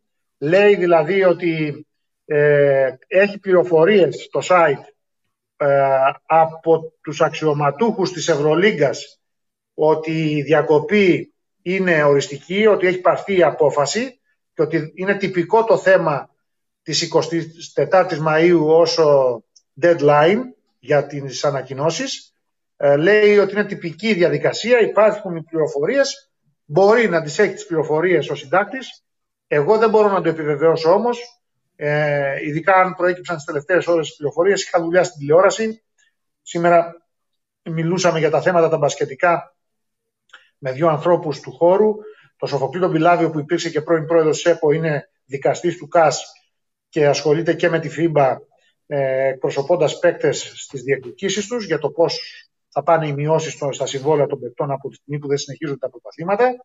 σε ποδόσφαιρο και μπάσκετ και με τον Αντρέα Γλινιαδάκη, τον πρόεδρο του Συνδέσμου των Ελλήνων Παικτών, οι οποίοι δεν έχουν συμφωνήσει, παρά το οριστικό της διακοπής του ελληνικού πρωταθλήματος που λέγαμε, δεν έχουν συμφωνήσει για το ύψος της αποζημίωσης που θα πάρουν. Για το πόσους μισθούς δηλαδή θα δώσει η ομάδα στους παίκτες, η κάθε ομάδα στους παίκτες. Ε, δεν έχω τέτοια πληροφορία, δεν μπορώ να το πω. Αν κάτι δεν το έχω επιβεβαιώσει από δεύτερη και τρίτη πλευρά, δεν μπορώ να το πω. Ειδικά τώρα που είναι τόσο ρευστά τα πράγματα και από τη στιγμή που έχει προηγηθεί η συνέντευξη τύπου του Τζόρντ Μπερτομίου, ο οποίος είπε ότι θα εξαντλήσουμε όλα τα περιθώρια για δύο Final Eight στο Eurocup και στην Ευρωλίγα τον Ιούλιο. Ε, δεν διαψεύδω όμως κιόλας ε, την πηγή και ούτε μπορώ να διαψεύδω τις πληροφορίες που έχει το συγκεκριμένο site που κάνει πολύ καλή δουλειά αποδεδειγμένα, επαναλαμβάνω, α, τον τελευταίο καιρό που το παρακολουθώ κι εγώ. Mm-hmm. Μπορεί ε... να είναι έτσι. Να έχει, οριστικό, να έχει οριστικά διακοπή η Ευρωλίγκα. Ε, για πες μας όμως να πούμε λίγο στο... Είπαμε όμως Αντώνη για να, ναι. για να ε, μην παρεξηγούμαστε ότι στην τελευταία ε, συζήτηση, τηλεδιάσκεψη, επαφή ε, του Μπερτομέου με τους ιδιοκτήτες των ομάδων και ειδικά των 11 που έχουν τα μεγάλα συμβόλαια, τα πολυετή συμβόλαια, ο Ολυμπιακός και ο Παναθηναϊκός ήταν ομονό, ομονόησαν και ήταν, χωρίς να έχουν προσυνεννοηθεί, κάθετοι εναντίον της συνέχισης του πρωταθλήματος και για την κανονική περίοδο και για τα play-off και την τελική φάση. Δεν ήθελαν δηλαδή να συνεχιστούν οι αγώνες, ήθελαν να διακοπεί, να μπει, να μπει μια παύλα σεζόν. Ε, θέλω να συζητήσουμε λίγο το μέλλον της Ευρωλίγκας και πώς θα αλλάξουν τα πράγματα μετά από όλο αυτό που συμβαίνει με τον κορονοϊό. Ε, ήδη ο πρόεδρος της ΕΣΕΚΑ έκανε δηλώσεις ότι α, θα μειωθεί το budget κατά 30%. Α, ακούστηκε επίσης από τον α, πρόεδρο της Μπασκόνη ότι τα έσοδα α, της ε, ομάδας θα πέσει και της SCB ε, γενικότερα θα, πέσει κατά, θα πέσουν κατά 30%. φαίνεται ότι περνάμε σε μια νέα εποχή και πώς μπορούν να διαχειριστούν οι ομάδες αυτή την, ε, αυτή τη νέα εποχή που όπως φαίνεται έρχεται. Οι ομάδες που έχουν ε, σταθερά έσοδα από χορηγίες και εισιτήρια διαρκείας θα αντιμετωπίσουν ε, σοβαρό πρόβλημα, Αντώνη. Οι ομάδες που βασίζονται στο πορτοφόλι των ιδιοκτητών τους δεν θα έχουν τόσο μεγάλα προβλήματα. Αναφέρω παραδείγματα για να γίνουμε απολύτως κατανοητοί. Η Μακάμπη, η Ζαλγύρης, ο Ερυθρός Αστέρας, τρία πολύ χαρακτηριστικά παραδείγματα ομάδων της Ευρωλίγκας που βασίζονται ε, στον κόσμο, στο γήπεδό τους, στα διαρκείας και στους χορηγούς τους, για τα έσοδα μιλάμε πάντα, θα αντιμετωπίσουν πολύ μεγάλα προβλήματα. Θα πρέπει να μειώσουν σημαντικά, δραστικά τους προϋπολογισμούς τους θα πονέσουν αυτές οι ομάδες λόγω της πανδημίας. Ειδικά αν και τη νέα σεζόν τα παιχνίδια τουλάχιστον στο ξεκίνημά τους γίνουν και κλεισμένων των θυρών. Άμα δεν ξέρουν ε, οι, οι οπαδοί τους, οι υποστηρικτές τους, οι φίλαθλοί τους ότι θα πάνε στο γήπεδο, δεν θα αγοράσουν διαρκείας. Δεν θα δώσουν τα ωραία τους τα λεφτά για να πάρουν διαρκεία σε Ισραηλινοί, για να γεμίζει το Γιαντελιάου, το ίδιο οι Λιθουανοί, το ίδιο οι Σέρβοι και ούτω καθεξής. Οι ομάδες όμως που βασίζονται από πλευράς εσόδων, επαναλαμβάνω, στο πορτοφόλι των ιδιοκτητών τους, βλέπε Τσέσκα, είναι η ομάδα του στρατού, είναι η κυβέρνηση από πίσω. Ε, ε, βλέπε Ρεάλ, δεν είναι καμία κυβέρνηση της Ισπανίας από πίσω, αλλά βασίζεται στη μεγάλη δεξαμενή του ποδοσφαίρου, στο, στο, στο τεράστιο μπάτζετ που έχει το ποδόσφαιρο. Και δίνουν και κάποια ψίχουλα, 30-40 εκατομμυριάκια, είναι ψίχουλα για το ποδόσφαιρο της Ρεάλ, κοστίζει ένας ποδοσφαιριστής τόσα, για να φτιάξεις μια ομάδα που θα πάει να σαρώσει τα τρόπια στην Ευρωλίγκα. Μάλιστα. Η Φενέρ ε, δεν είναι ε, Real Madrid, δεν είναι Τσέσκα, αλλά ο Ερντογάν είναι γνωστό ότι υποστηρίζει την Φενέρ και όσο υπάρχει Ερντογάν ε, θα κάνει τα στραβά μάτια στα 600 εκατομμύρια χρέο που έχει η Φενέρ σε ποδόσφαιρο και μπάσκετ μαζί και θα την αφήνει να δουλεύει όπως δουλεύει μέχρι τώρα. Άρα έχει μεγάλη πιθανότητα με Ερντογάν η Φενέρ να κρατήσει και τον Ομπράντοβιτ και τον Σλούκα που είναι πρόσωπο των ημερών για το αν θα γυρίσει στην Ελλάδα για Ολυμπιακό ή Παναθηναϊκό και ούτω καθεξής ή αν θα πάει η Ισπανία για Ρεάλ ή Μπαρσελόνα αντιστοίχως. Ε, η, η Μπαρσελόνα, το ίδιο πράγμα. Η Μπαρσελόνα δεν βασίζεται στο, ε, στο Παλάο Μπλαουγκράνα αν θα γεμίσει ή όχι. Είναι ένα παλια, παλαιικό γήπεδο ε, που χωράει ε, ελάχιστο σε σχέση με το ποδοσφαιρικό, σε σχέση με τα μεγάλα μπασκετικά 4.500-5.000 κόσμο ε, και ούτε βασίζεται στα διαρκεία της. Θα πάρει τα χρήματα από το ποδόσφαιρο. Άρα ούτε η Μπαρσελόνα θα επηρεαστεί. Η Μπασκόνια όμως θα επηρεαστεί, για παράδειγμα. Οι άλλες περιφερειακές δυνάμεις θα επηρεαστούν. Η Βιλερμπάν θα επηρεαστεί εάν ο Πάρκερ δεν θέλει να ξαναβάλει βαθιά το χέρι στην τσέπη από την πανδημία. Άρα πάμε, επαναλαμβάνω, σε αχαρτογράφητα νερά και υπάρχει μια ομάδα, ένα γκρουπ ομάδων μάλλον, ένα γκρουπ ομάδων που θα επηρεαστούν προς τα κάτω, αρνητικά. Θα υποχρεωθούν να μειώσουν τους προπολογισμού. Για τις ελληνικές ομάδες τώρα. Και ο Ολυμπιακός και ο Παναθηναϊκός θα πρέπει να ακολουθήσουν πιο συγκρατημένη οικονομική πολιτική. Είναι φανερό αυτό. Δεν μπορούν να ξοδεύσουν πάρα πολλά, παραπάνω από όσα ξόδευαν μέχρι τώρα. Θα πρέπει να, το, στην καλύτερη περίπτωση να κινηθούν στα ίδια επίπεδα. Γνωρίζοντας εκ των προτέρων, θα χάσουν περισσότερα γιατί θα έχουν μειωμένα έσοδα κατά 30, 40, 50% στη χειρότερη. Δεν πιστεύω ότι θα έχουν. Δεν πιστεύω την ε, ε, άποψη, την εξέφρασε και ο Γενικός Διευθυντής του Ολυμπιακού, ότι θα μειωθούν τα έσοδα του χρόνου κατά 50%. Νομίζω όμως ότι κατά 30% μεσοσταθμικά θα μειωθούν σίγουρα. Άρα το πολύ πολύ να καλύψουν από την τσέπη τους οι ιδιοκτήτες του Ολυμπιακού και του Παναθηναϊκού αυτή τη χασούρα του, 30%. Για τον Ολυμπιακό μπορεί να είναι και λίγο παραπάνω επειδή δεν παίζει και στο ελληνικό πρωτάθλημα. Και έχει απώλεια εσόδων και από εκεί.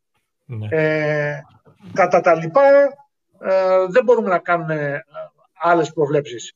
Η ΕΦΕΣ, για παράδειγμα, θα μειώσει συνολικά τον προπολογισμό της, αλλά όχι ε, το, το budget που θα δώσει στους πρωτοκλασσάτους. Βλέπε Λάρκιν. Το Λάρκιν, παρά τις μειώσεις που θα κάνει, τον έκλεισε με 7,5 εκατομμύρια δολάρια για δύο χρόνια. Και αυτό θα συμβεί και με όλους τους superstars της Ευρωλίγκας. Ε, η, η πραγματική ε, star της Ευρωλίγκας θα τα πάρουν τα χρήματα. Αν δεν τα πάρει δηλαδή ο Καλάθης από τον Παναγικό, θα πάει σε άλλη ομάδα. Και αν δεν βρει στην Ευρώπη, θα βρει στην Κίνα. Ή θα ξαναπάει στο NBA. Θα τα πάρει πάντως. Ε, στο NBA είναι λίγο δύσκολο να ξαναπάει, αλλά λέμε.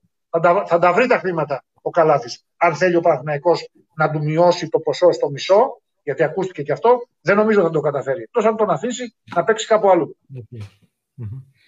Ε, ήρθε μια ερώτηση από τον Τζόσο Παπαδόπουλο. Ο, λέει ποια είναι η άποψή σου για τους νέους Έλληνες παίκτες και το πρόγραμμα της ε, ΕΟΚ και ε, γιατί η άποψή του είναι ότι δεν υπάρχει και ε, ότι δεν υπάρχει γενικά. Και ευτυχώς υπάρχουν ομάδες όπως ο Προμηθεία και η ΑΕΚ και άλλες που μαζεύουν ό,τι ταλέντο υπάρχει και αξιοποιείται. Ε, έχει και ένα δεύτερο σκέλος η ερώτηση, θα την πούμε μετά. Ε, στο πρώτο σκέλος, λοιπόν, απαντώντας, ε, ε, συμφωνώ, δεν γίνεται καλή δουλειά στις μικρές εθνικές ομάδες. Έχει ξεκινήσει μια προσπάθεια ε, στην Παμπέδων με το Χρήστο το Σγουρίτσα, ε, αλλά δεν συνεχίζεται στα, στις άλλες ηλικιακές κατηγορίες, κακώς. Δεν γίνεται, δεν υπάρχει νέα φιλοσοφία. Θα έπρεπε να υπάρχει και θα πρέπει να υπάρξει από τούδε και στο εξής. Αλήθεια είναι ότι ε, δύο-τρεις ομάδες, άντε τέσσερις, μαζεύουν την αφρόκρεμα πλέον. Και είναι ο Προμηθέας Πάτρας, με το Ματζούκα να είναι η κορυφαία περίπτωση, είναι το Περιστέρι, είναι η ΑΕΚ ε, και κάνουν προσπάθειες τώρα και κάποιες ακόμη ομάδες να μαζέψουν κάποιους καλούς παίκτες. Προσπαθεί και ο Ολυμπιακός, προσπαθεί και ο Παναγιώτος, προσπαθεί και ο Πανιόνιος, αλλά βασικά είναι Προμηθέας για μένα, ΑΕΚ, Περιστέρι, βάλτε όποια σειρά θέλετε, που μαζεύουν τους καλύτερους. Ε, δεν υπάρχει πρόγραμμα, αυτό είναι άσχημο και γι' αυτό εάν συνεχιστεί αυτή η κατάσταση τα επόμενα χρόνια δεν θα βγουν α, πολύ μεγάλοι παίκτες. Δεν θα ξεμείνει η εθνική ομάδα, δεν θα ξεμείνει το ελληνικό μπάσκετ, αλλά δεν θα βγάζουμε με την ποσότητα που βγάζαμε στο παρελθόν μεγάλα αστέρια. Το δεύτερο ναι. σκέλος Λέει ποια είναι η άποψη για τους έξι ξένους στο πρωτάθλημα και τέλος ε, και έχει ακόμα ένα τρίτο σκέλος αν θεωρείς ότι η απουσία των Dorsey, ε, του Dorsey έπαιξε καθοριστικό ρόλο στην αποτυχία του με τον μπάσκετ; Ε, αρχίζω από το τελευταίο και η απουσία και του Dorsey έπαιξε καθοριστικό ρόλο, όχι μόνο του Dorsey. Ε, έπαιξε ρόλο. Όντως έπαιξε ρόλο, αλλά δεν, δεν έφτανε μόνο ο Ντόρσεϊ. Έγιναν και άλλα πράγματα. Για παράδειγμα, ε, ο Μίτογλου έπρεπε να είναι στην εθνική ομάδα. Εκτός από τον Ντόρσεϊ. Ο Μίτογλου έπρεπε να είναι στην εθνική ομάδα. Ε, και άλλα που μπορούμε να συζητήσουμε, αλλά θα μας πάρει πάρα πολύ ώρα. Ναι, ο Ντόρσεϊ θα έπρεπε να είναι ένας παίκτης που α, θα βοηθούσε την εθνική ομάδα, ένας παίκτης που είχε θέση ε, στη δωδεκάδα. Ε, φεύγουμε από εκεί. Πηγαίνουμε στο ερώτημα ε, Έξι ξένους. Για τους έξι ξένους. για τους έξι ξένους. Να μια ωραία πρόταση. Να μια ωραία πρόταση. Ε, από τη στιγμή που μειώνονται οι προϋπολογισμοί, από τη στιγμή που ο Ολυμπιακός και ο Παναθηναϊκός έχουν κλειστά συμβόλαια στην Ευρωλίγκα και από τη στιγμή που καταλαβαίνουμε όλοι ε, λίγο έως πολύ που κυμαίνονται οι υπόλοιπες ομάδες, ε, δεν χρειάζονται έξι ξένοι. Ε, δεν χρειάζονται δηλαδή ξένοι αμφιβόλου ποιότητας, αμφιβόλου αξίας. Ε, από τη στιγμή που δεν ε, υπάρχουν πολλά χρήματα για να πάρεις καλούς ξένους που θα βοηθήσουν και την ομάδα και τους Έλληνες παίκτες να γίνουν και αυτοί καλύτεροι, νομίζω ότι πρέπει να μειωθούν οι έξι ξένοι από το ελληνικό πρωτάθλημα με απόφαση και της Λίγκας και τη σύμφωνη γνώμη της Ομοσπονδίας. Δεν νομίζω ότι θα διαφωνούσε η Ομοσπονδία. Ε, και να γίνουν καταρχάς πέντε ή τέσσερις. Εάν ανέβουν οι προπολογισμοί, εάν ανοίξει το πουγγί, ανοίξει το πορτοφόλι οι ομάδες και βρουν χρήματα και μπορούν να παίρνουν πρωτοκλασσά τους Αμερικανούς και να κοντάρουν τις ομάδες της Κίνας στο παζάρι των μεταγραφών, σύμφωνοι. Να, κοντά, να κοντάρουν οι ελληνικές ομάδες, τις Ισπανικές, τις Γαλλικές, τις Ιταλικές, τις Ρωσικές, τις Τουρκικές ομάδες, σύμφωνοι. Να μείνουν έξι ξένοι. Αλλά επαναλαμβάνω, εξαιρούμε τις ομάδες της Ευρωλίγκας που έτσι κι αλλιώς έχουν δικαίωμα να πάρουν όσους ξένους θέλουν. Και 12 που λέει ο λόγος. Στο ελληνικό πρωτάθλημα οι υπόλοιπες ομάδες δεν έχουν κανένα λόγο να φέρνουν έναν μέτριο Αμερικανό και να μην δίνουν την ευκαιρία σε έναν γηγενή. Δηλαδή, γιατί να παίζει ε, ο, ο Κάλαχαν στο περιστέρι ε, και να μην παίζει ο Ζώης Καράμπελας. Αποδείχθηκε ότι μπορεί να τα καταφέρει εξίσου καλά και ο Ζώης Καράμπελας. Είπα ένα παράδειγμα τώρα. Μην πιαστούμε από αυτό. Γιατί να μην παίζει ο Ματζούκας στον Προμηθέα που παίζει. Γιατί να μην παίζει ο Αγραβάνης να ξαναγυρίσει να παίξει στον Ολυμπιακό που μπορεί να γίνει. Ε, και ούτω καθεξής. Γιατί να μην παίζει ο Τολιόπουλος στην ΑΕΚ ή σε όποια άλλη ομάδα και να έρχεται ένας ξένος που θα παίξει ένα μάτι, τέσσερα μάτια θα είναι τραυματίας ή που δεν θα προσφέρει όσα περίμενε η ομάδα και θα γίνει αλλαγή για να έρθει ένας άλλος και ένας άλλος και ένας άλλος. Κάποια στιγμή μετρούσαμε στα πρώτα χρόνια της διοίκησης του Μάκη Αγγελόπουλου στην ΑΕΚ, ε, την πρώτη διετία ε, και πριν την έναρξη της τρίτης χρονιάς, είχε αλλάξει η ΑΕΚ 30 ξένους παίκτες. Αυτό περιορίστηκε στη συνέχεια δεν είναι καλό πράγμα. Ούτε ομάδες καλές μπορείς να φτιάξεις αν δεν έχεις σταθερό κορμό, ούτε βεβαίως δίνεις ευκαιρίες σε νέου παίκτε. Και πριν μιλάμε για την ΑΕΚ. Καλή ξένη της ΑΕΚ. Της δώσαν ένα κύπελο. Και ο Ρέι και τα άλλα παιδιά.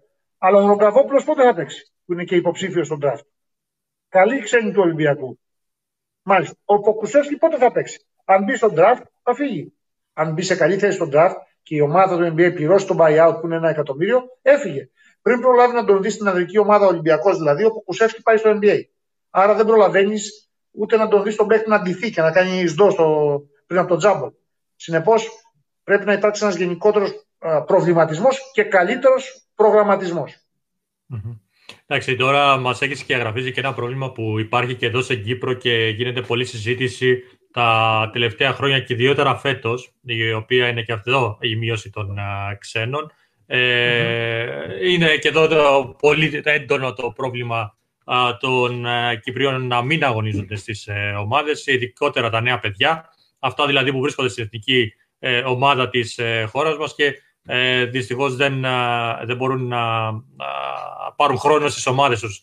Περιμένουμε δηλαδή μέσα από την εθνική να μπορέσουν να πάρουν χρόνο και να παίξουν στην εθνική ομάδα, να βγάλουν 40 λεπτά τη στιγμή που στις ομάδες τους αγωνίζονται 5 με 10 λεπτά το, το πολύ. Ε, ναι. είναι ένα μεγάλο πρόβλημα, ένα μεγάλο ζήτημα. Ναι, βέβαια, βέβαια, βέβαια. βέβαια. Κοιτάζω λίγο και μια ματιά όσο συζητάμε μήπως έχει προκύψει κανένα νέο με το θέμα που έβαλες ναι, ναι, για ναι. την Ευρωλίγκα Αντώνη, αλλά δεν Ναι, ναι. βλέπω.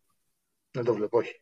Να πάμε στην ε, ε, συνέχεια της ερώτησης από τον Δημήτρη Καρπέτα, ο οποίος λέει ότι μήπως στις εθνικές ομάδες των παμπέδων, παιδών, εφήβων πρέπει να πάνε πλέον προπονητές, νέα παιδιά με νέες ιδέες για, και όρεξη για δουλειά ε, και όχι και οι ίδιοι και οι ίδιοι που ξέρουμε πώς πάνε.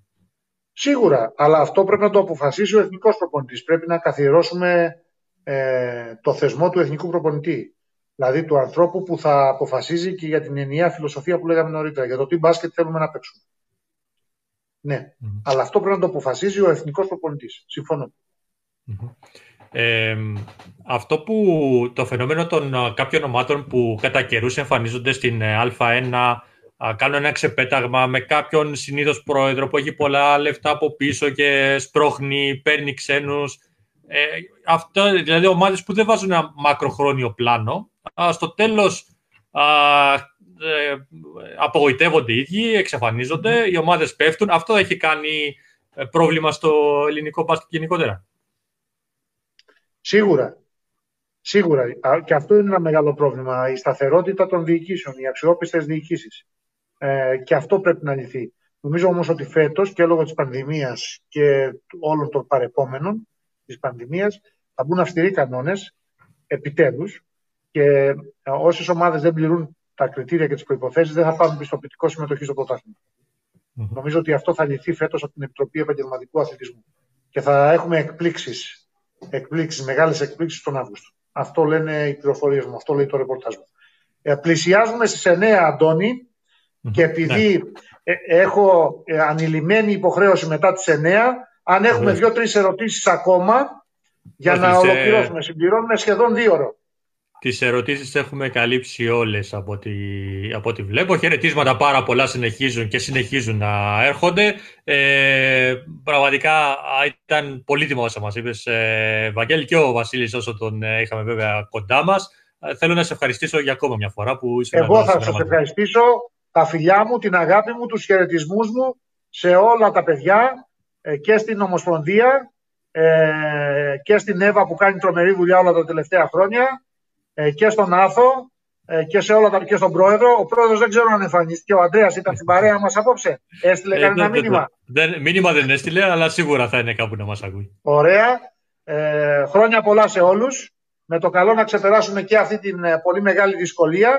Να ξημερώσουμε καλύτερες μέρες και για την καθημερινότητά μας και για τον αθλητισμό και ειδικά για τον μπάσκετ και να ανταμώσουμε γρήγορα να τα πούμε από κοντά και να φάμε σε φταλιές, μην το ξεχνάμε αυτό. Έτσι. Να φάμε και σε φταλιές.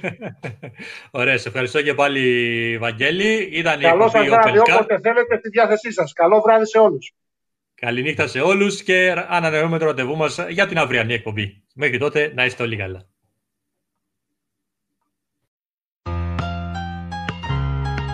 I love this game. Took me from rags to riches. go.